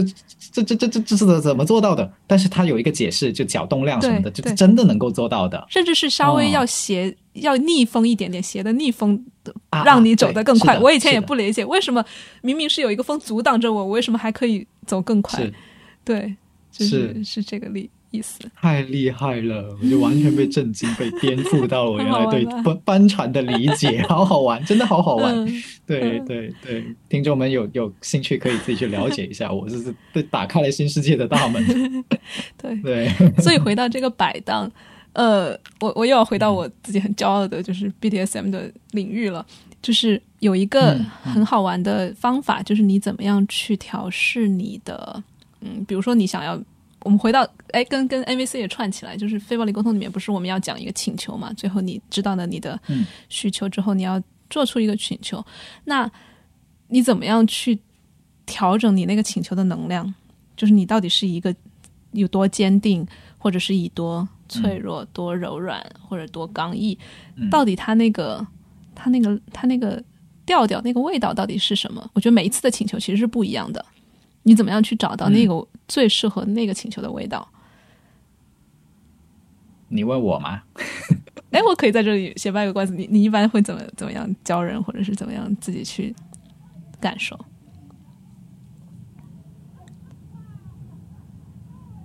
有一个说法叫请求是是非暴力沟通的试金石。嗯，呃，这个说法的意思是。当你去问出那个请求的时候，其实你自己是，如果你愿意对他细品的话，你是能品出来他到底对还是不对的。嗯，就所谓对不对的意思，就是你是真的在用同理跟连接去看见人，然后再看见事，还是说你只是想很快的去用一个工具去搞定对方？嗯嗯嗯啊，这这个是，当然这里面没有绝对的界限哈，但大致上可以这么区分。对，那那因为你会怎么很经品常出现尝出来的就是？嗯嗯，基本上听到的那一瞬间，对方就会，或者是如果你自己对自己足够真诚的话，就会感觉得到的。举个例子，比如说啊、呃，我看到你，我已经闻了很久的烟味了，然后呃，我需要我的身体健康，所以请你把烟掐掉。嗯啊这这个从，嗯、当然，如果对方对方体会得到的话，就如果对方是个非常长颈鹿的状态的话，他也可能体会到，这是一种非常非常非常理想的状态啊。但大部分时候，这是这是这是很难的，就是就对方不会从这句话里面听到一个你的需要，他会听到的是哦，你想说我吸烟不对，嗯嗯嗯，对，你想你想说我完全没有照顾到你的感受，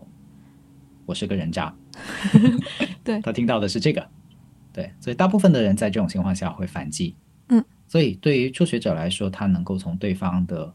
defense 或者是就是这种防御或者是反击中去知道，说自己的请求里面其实还没有完成这个转化。哎所以，其实我理解的非暴力沟通是以内在转化为核心的。哎，你多讲讲这个转化，这个内在转化什么叫内在转化？内在转化就是你的敌意还在不在？嗯如果你的敌意还在，你的内心也就是说，其实还是有对错。嗯，你还是这觉得个转化完对方抽烟不对，嗯，对还是关注在对方上，对，对方就说，如果就如果对方足够坦诚，他会问，如果你想羞辱我的话，你就直接说，你不要用非暴力沟通。我这这个特别好，就说明他戳到你那个没有转化的的那个对呀、现实。对啊，然后有些人有些人就暴怒，就就接不住头就暴怒，好，如你所愿。我明明就在好好的沟通，你还怎么样？对，对对，嗯我都我都我都已经用非暴力沟通了，你怎么还能这样呢？哎，所以我可不可以理解成那个嗯转化是说，我从我我就是有敌意，我隐约还是在评判你抽烟不好，我真正的放下的那个评判，因为我连接到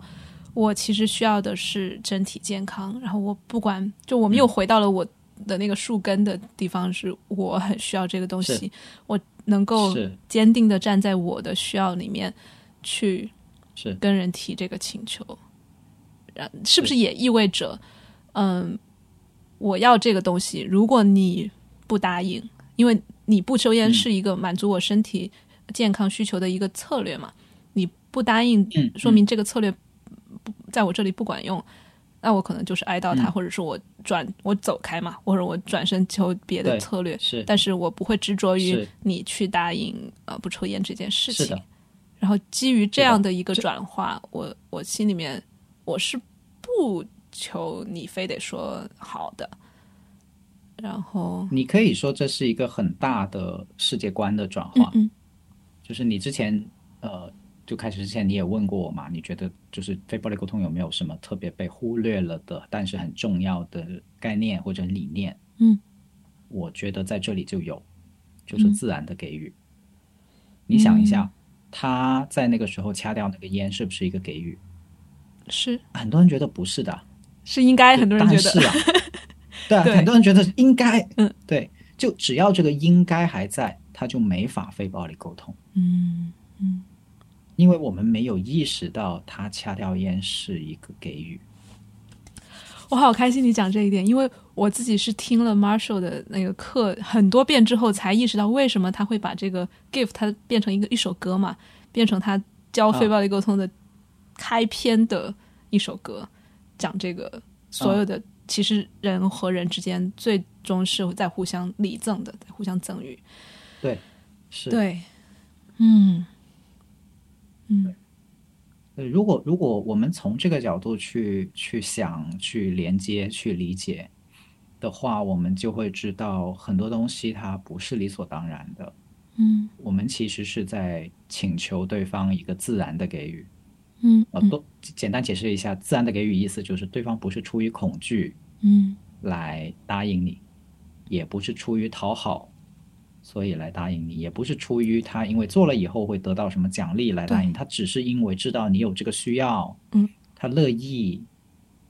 所以给予了，这个就叫自然的给予。嗯所以在那个瞬间，我我会特别希望对方掐掉那个烟，是因为他知道他掐掉将会是对我的需要有巨大的帮助。是给你的一个礼物。对，就像对马说，他经常经常说，就是判断什么是不是自然的给给予。我纠正你一下 啊，给予啊，anyway，，anyway，我不管，我说太太多次是给予了好，自然的给予。呃呃，是不是就是你判断他，你你做这个行为是不是一个自然的给予？就是你是不是像一个小孩子在公园里面喂一只鸭子的那种开心？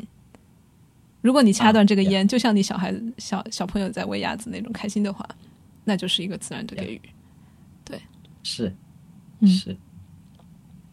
是，我也花了一些时间去理解，因为鸭子这个比喻，其实我我没有太大的共鸣，我反而是吧？对，但是对对是我是用减法来去理解的，因为那个那个那个例子有点像用加法的，就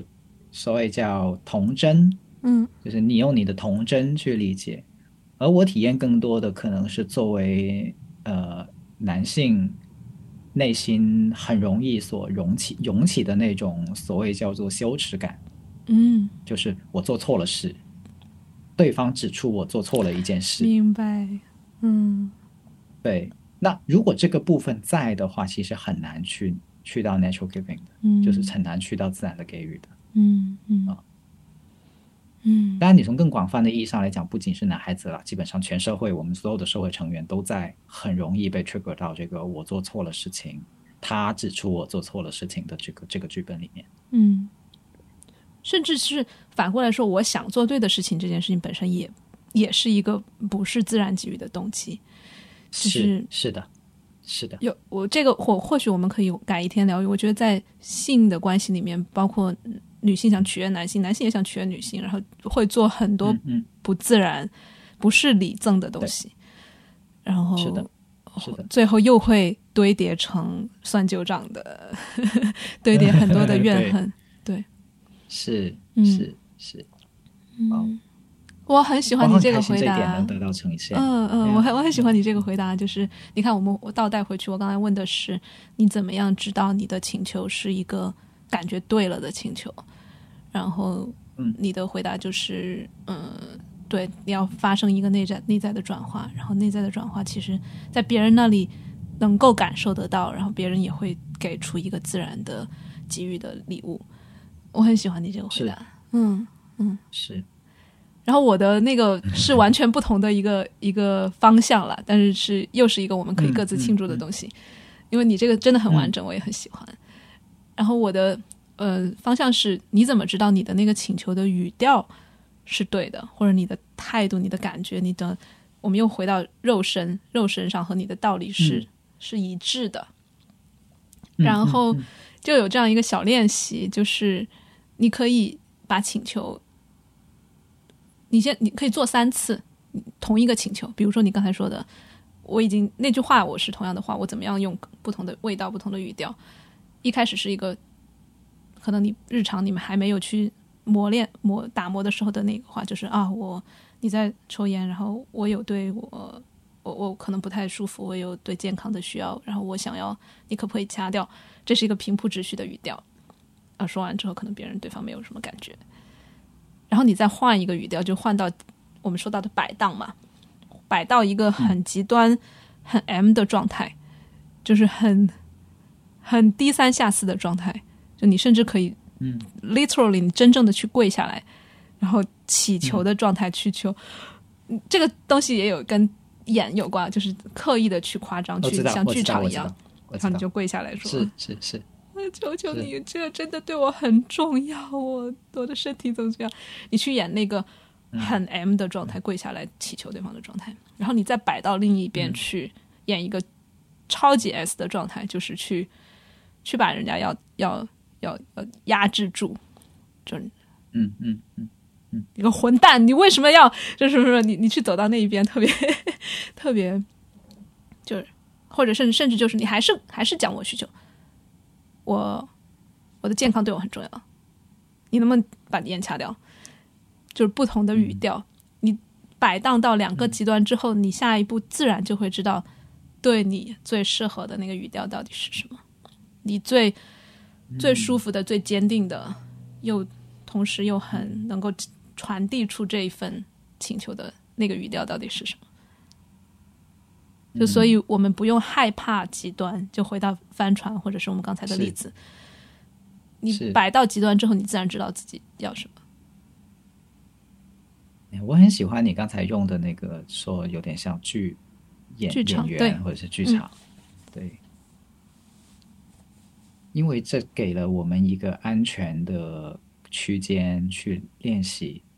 对，尝试就有点像自己的自己的内心实验室。是是是，对我喜欢你这个区间的说法，因为我们到时候真的去跟人提这个请求的时候，不可能摆到比跪下来更 那个什么的样子了，然后也不可能摆到对他们，你站到 S 的那边，你甚至可以手上拿一个小皮带，然后去去先把自己的那个想要打人的那个感觉演出来，你也不可能摆到比他更更那个什么的样子了。所以在做在也其实是我们又回到我们最开始搭建容器，它其实也是在给自己搭一个容器，就是我的走到最远是什么样子，我走最远之后我不会再远了，我在这个区间里面我再来找寻找一个最适合我的点。嗯嗯，这个很有意思。嗯，这个很有意思，有一个内心的实验室给自己。做不同的尝试，对，我觉得我们讲到这里，真的好多东西都可以串起来。就是我们的这些极端的区间的，就就就边上的这些东西，也其实恰恰是我们最容易压抑的，呃，被压迫的人格，我们自己的内在。就比如说，我们几乎在日常生活中很难去跪着求一个人，但是那种打引号的贱的样子，是我们经常愿意压迫的，因为那样太脆弱、太可耻了。然后走到极端，另外一个极端就是我们挥着鞭子去要求一个人的时候，那样子也太打引号的无力，呃，野蛮，太太霸道，那个也是我们不允许的。嗯，当我们在这种剧场的夸张的演演出的过程中，把这两个角色都带出来，知道我们其实是可以 embody 这样的一些人格的时候，我们给到自己更多的自由。嗯。好像我突然间想起来，就是有非常非常多呃修非暴力沟沟通或者是呃心理学背景的朋友，其实越来越多的在接触戏剧，嗯，不管是应用戏剧还是即兴戏剧，呃，剧场，嗯，呃，就是这个这个不纯粹是随机的兴趣组合，嗯，就像喜欢棒球的人又刚好喜欢排球，他他不是的，他是有内在的一些机理跟是的。关系在的，是的，是的。像我们在 Circling 里面也会有专门的一种圈叫导弹鬼圈，其实就是有点戏剧的感觉，就是我们来演不同的人演不同的导弹鬼。我们有很多种导弹鬼，比如说，呃，导弹鬼的意思就是，其实就是你讨厌的那个人，你讨你最最不能 handle 的那种人。比如说，我不知道你你平时最打引号的讨厌就是，呃，不讲道理的人，或者是呃太多说教的人。太狭隘的人怎么怎么样？你总有一个讨厌的，然后是你去在其实导弹鬼圈很大的价值就是你不管是你自己扮演那个你讨厌的人，还是说你来你来 deal with 你来面对这个讨厌的人，都可以打开很多的可能性。你扮演他的时候，你会发现哦，原来我这个我自己有这方面的人格，我被压抑了。然后或者是你面对他的时候，这又是一个安全的剧场，能够让你呃。不至于真正在生活中面对到这样的人的时候，你被 trigger 到不行。所以导弹鬼圈是我们就是比较中介的带领者培训的内容，然后我自己就觉得特别好用。嗯嗯，有意思。其其实我也是透过跟你的对话多一点去了解 circling 是什么。嗯就像可能有些人也是透过我们的对话来了解非暴力沟通对多一点到底是什么。嗯我我我会觉察我有我有一些瞬间是，嗯，想解释或者是 defense 的，这个很有趣，是因为，嗯，我特别的不想让别人去误解非暴力沟通。嗯，就我猜你也可能有一些部分是不想特别不想别人去误解 circling 这样。是 对，所以我当可是当我觉察到了以后，我呃有一个自己去跟自己对话的过程，然后到了某个节点，刚才有一个瞬间，我感觉是，哦，的确有一些东西是非暴力沟通它做不了的，或者说它不是那么聚焦的部分，嗯。啊，更适合用 circling 或者是它适合剧场嗯的方式去、去呈现，但也有。就有点像看到别人以后，就更清楚看到自己，就是哦，原来嗯。在在我这个意义上，我这个太极拳 这个东西上面去，它原来也是很重要的，就是它站着不动也是很重要的，嗯嗯就是这个道就有点像这条道，嗯，它有它无可替代的的部分在，我想要有这种感觉我我很很想庆祝你的这份想要想要 defend，因为说明你很珍惜你现在的这一个嗯时间，你很珍惜你活出来的这个东西。然后我也相信，就是可能会有 FOMO，但是更多的你会落到一个 I'm enough，就是我做的这个事情，然后 NVC 本身它是 enough 的，是。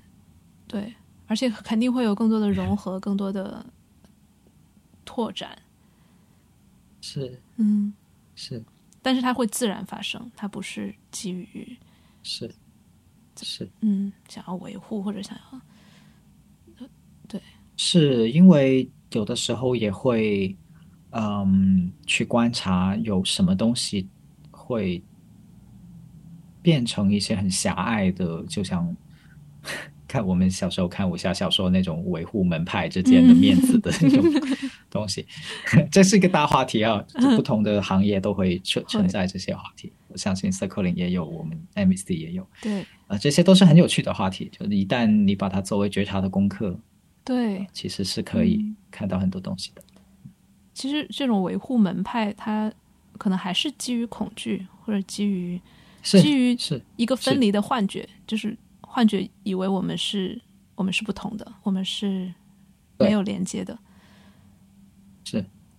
但一旦意识到，哎，我特别喜欢你刚才说的嗯，你说，我特别喜欢你刚才说分离的幻觉。嗯嗯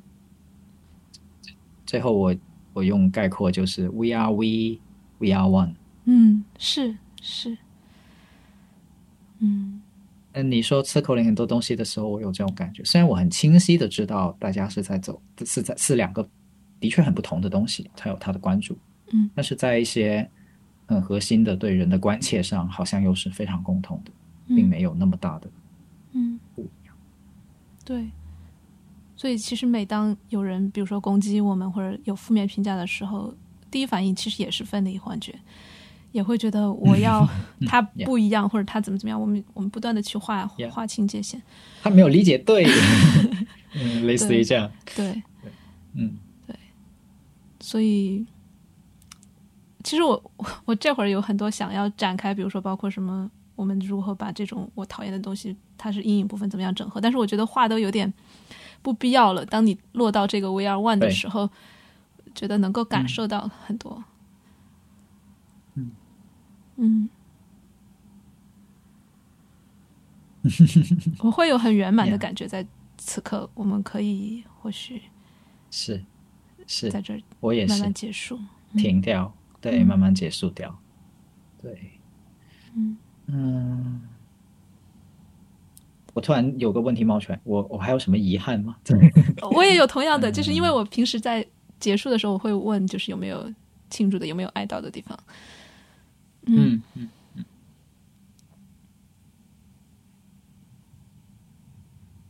我此刻没有。嗯，我想想，嗯，我也是，我很开心，我们顺流到这里了，然后很多东西也串起来。嗯。嗯。然后我此刻的状态跟我进入的时候就非常不一样，就一开始还是有紧张，然后有我说了有焦虑，然后现在是很松弛。嗯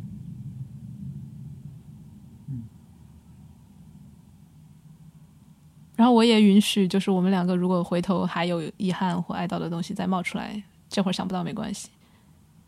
嗯，嗯。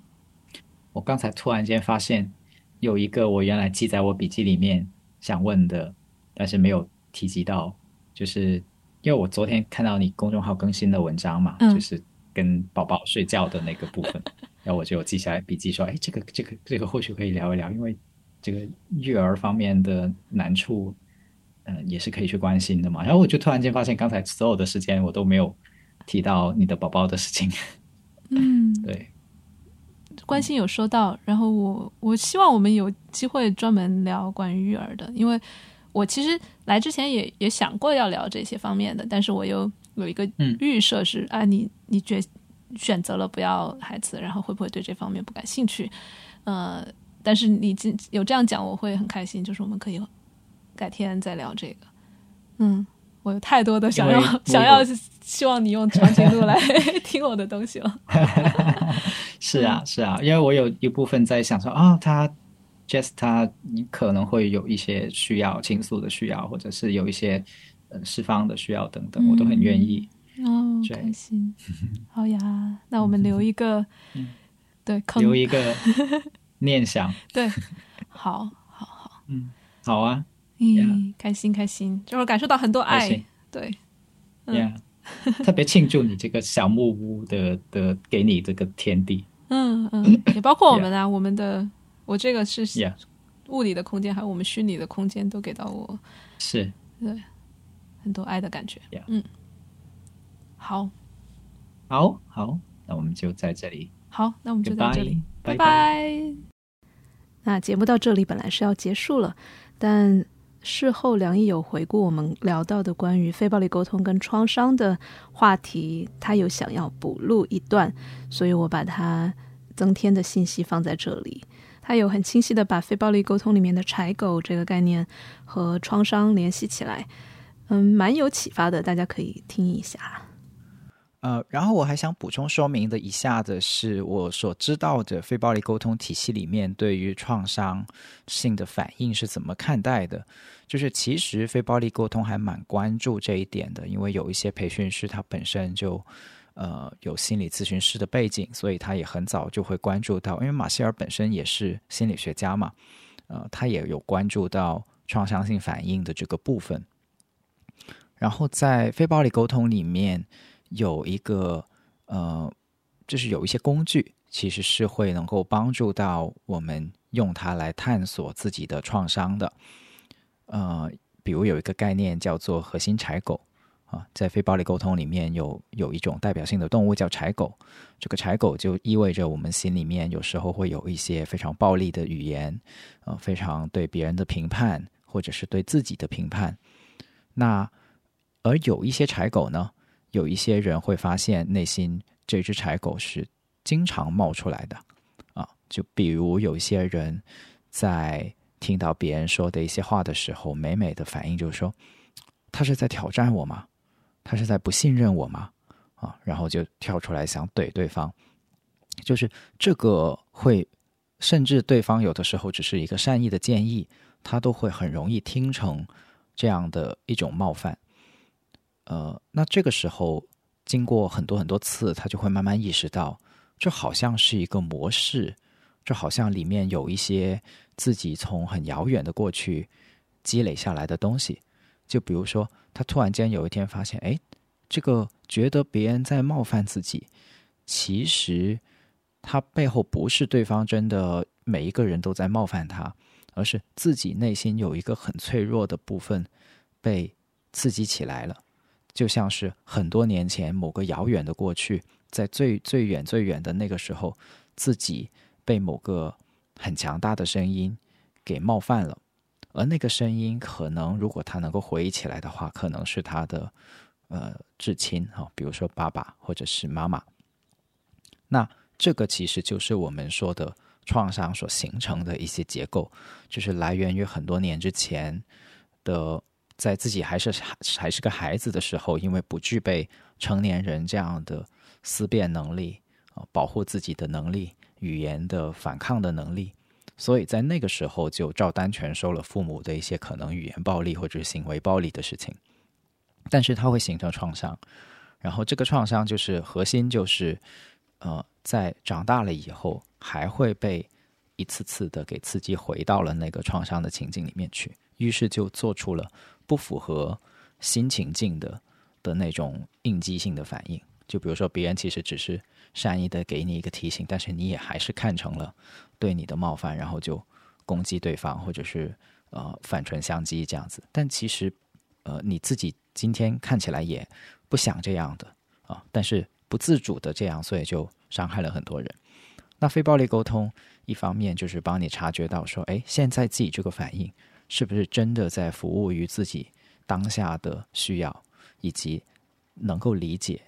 当下对方的那句话，其实他的初衷是什么，他的意图是什么，是不是真的跟你跟当年那个伤害你的人是一样的意图？可能已经很不一样了。那第二个层面就是非暴力沟通。也有一个部分是帮助我们，就像我刚才分析的那样子，它让我们有一个比较清晰的结构，去打开当年的那些创伤，啊，这个也是很重要的非暴力沟通关于创伤疗愈的一个运用，呃，我自己也有呃拿这个部分来做心理咨询以及做创伤的疗愈，有很多的来访者在一个安全的环境下，我就带着他。去回顾他当年发生的那个创伤性的事情，就慢慢的去理清楚了。哦，其实他在那个创伤性情境下，他真实的感受是什么？他真实的需要是什么？那对方那个所谓伤害他的人，他当时的需要又是什么？那可能是因为他没有自我觉察，或者是有各种的思维能力上的局限性，所以让他做出的那个行为是一个伤害性的行为。但是。我们也有机会去理解说，哦，原来他其实那会儿只是想怎么怎么样哈。比如说，嗯，一个父母他在小的时候，因为非常害怕自己的孩子变成一个攀比跟虚荣的人哈，所以当这个孩子很开心的跟他分享自己呃在买了一个玩具以后玩的很开心的一个经历的时候。啊，这个父母勃然大怒哈，把他把他孩子训了一顿哈，觉得你怎么能呃这么贪慕虚荣哈？这个别人要有什么玩具你就买什么玩具，然后这这个孩子在父母的那个强烈的愤怒下面就被吓懵了啊。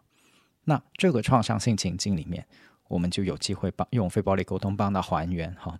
就那个时候，可能你很想跟父母分享你的一些快乐，然后你的感受可能一开始是很喜悦的、很轻松的。啊但是你的需要只是分享快乐，但是父母那会儿听到了以后，他自己脑海中有非常多的想法哈，他觉得你不应该这样做，是因为他很害怕你成了一个贪慕虚荣的人，所以他在这个强烈的呃害怕但又不知所措的情况下，就把你骂了一顿哈，他没有顾及到你的感受，当然这是不对的，或者说当然这是没有照顾到你的感受，但是他的初衷，他自己的那个出发点是一个。几十岁的中年人的关于孩子会不会成为一个贪慕虚荣的人的一种焦虑，那这个过程其实就是帮当事人慢慢的，呃，用非暴力沟通的这些感受需要的角度，回到当年的创伤里面去重新理解，然后让他知道说，呃，当时父母的局限性以及自己的呃那个局限性在哪里，然后今天自己长大了以后重新看啊，怎么样可以释怀。那刚才这个例子，因为为了大家好理解，所以就举了一个非常结构简单的哈，创伤并不全是长成这个样子的，以及它可能有很多不是一次性的，它也有包含有些人说，哎呀，我妈说我的那些难听的话哈，都不知道反反复复说了多少年，说了多少次了哈，他哪止那一次哈？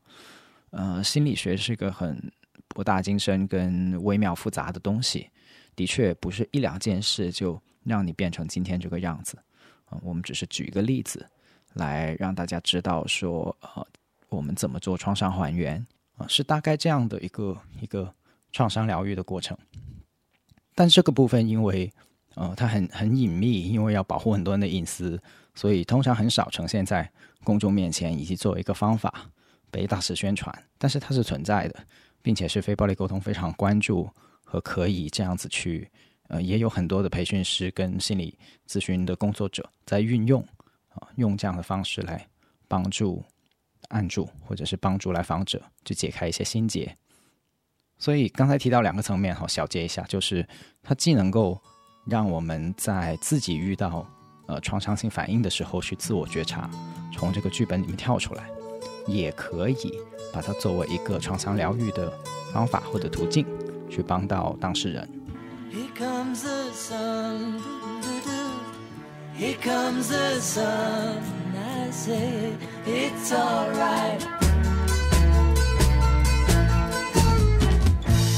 Darling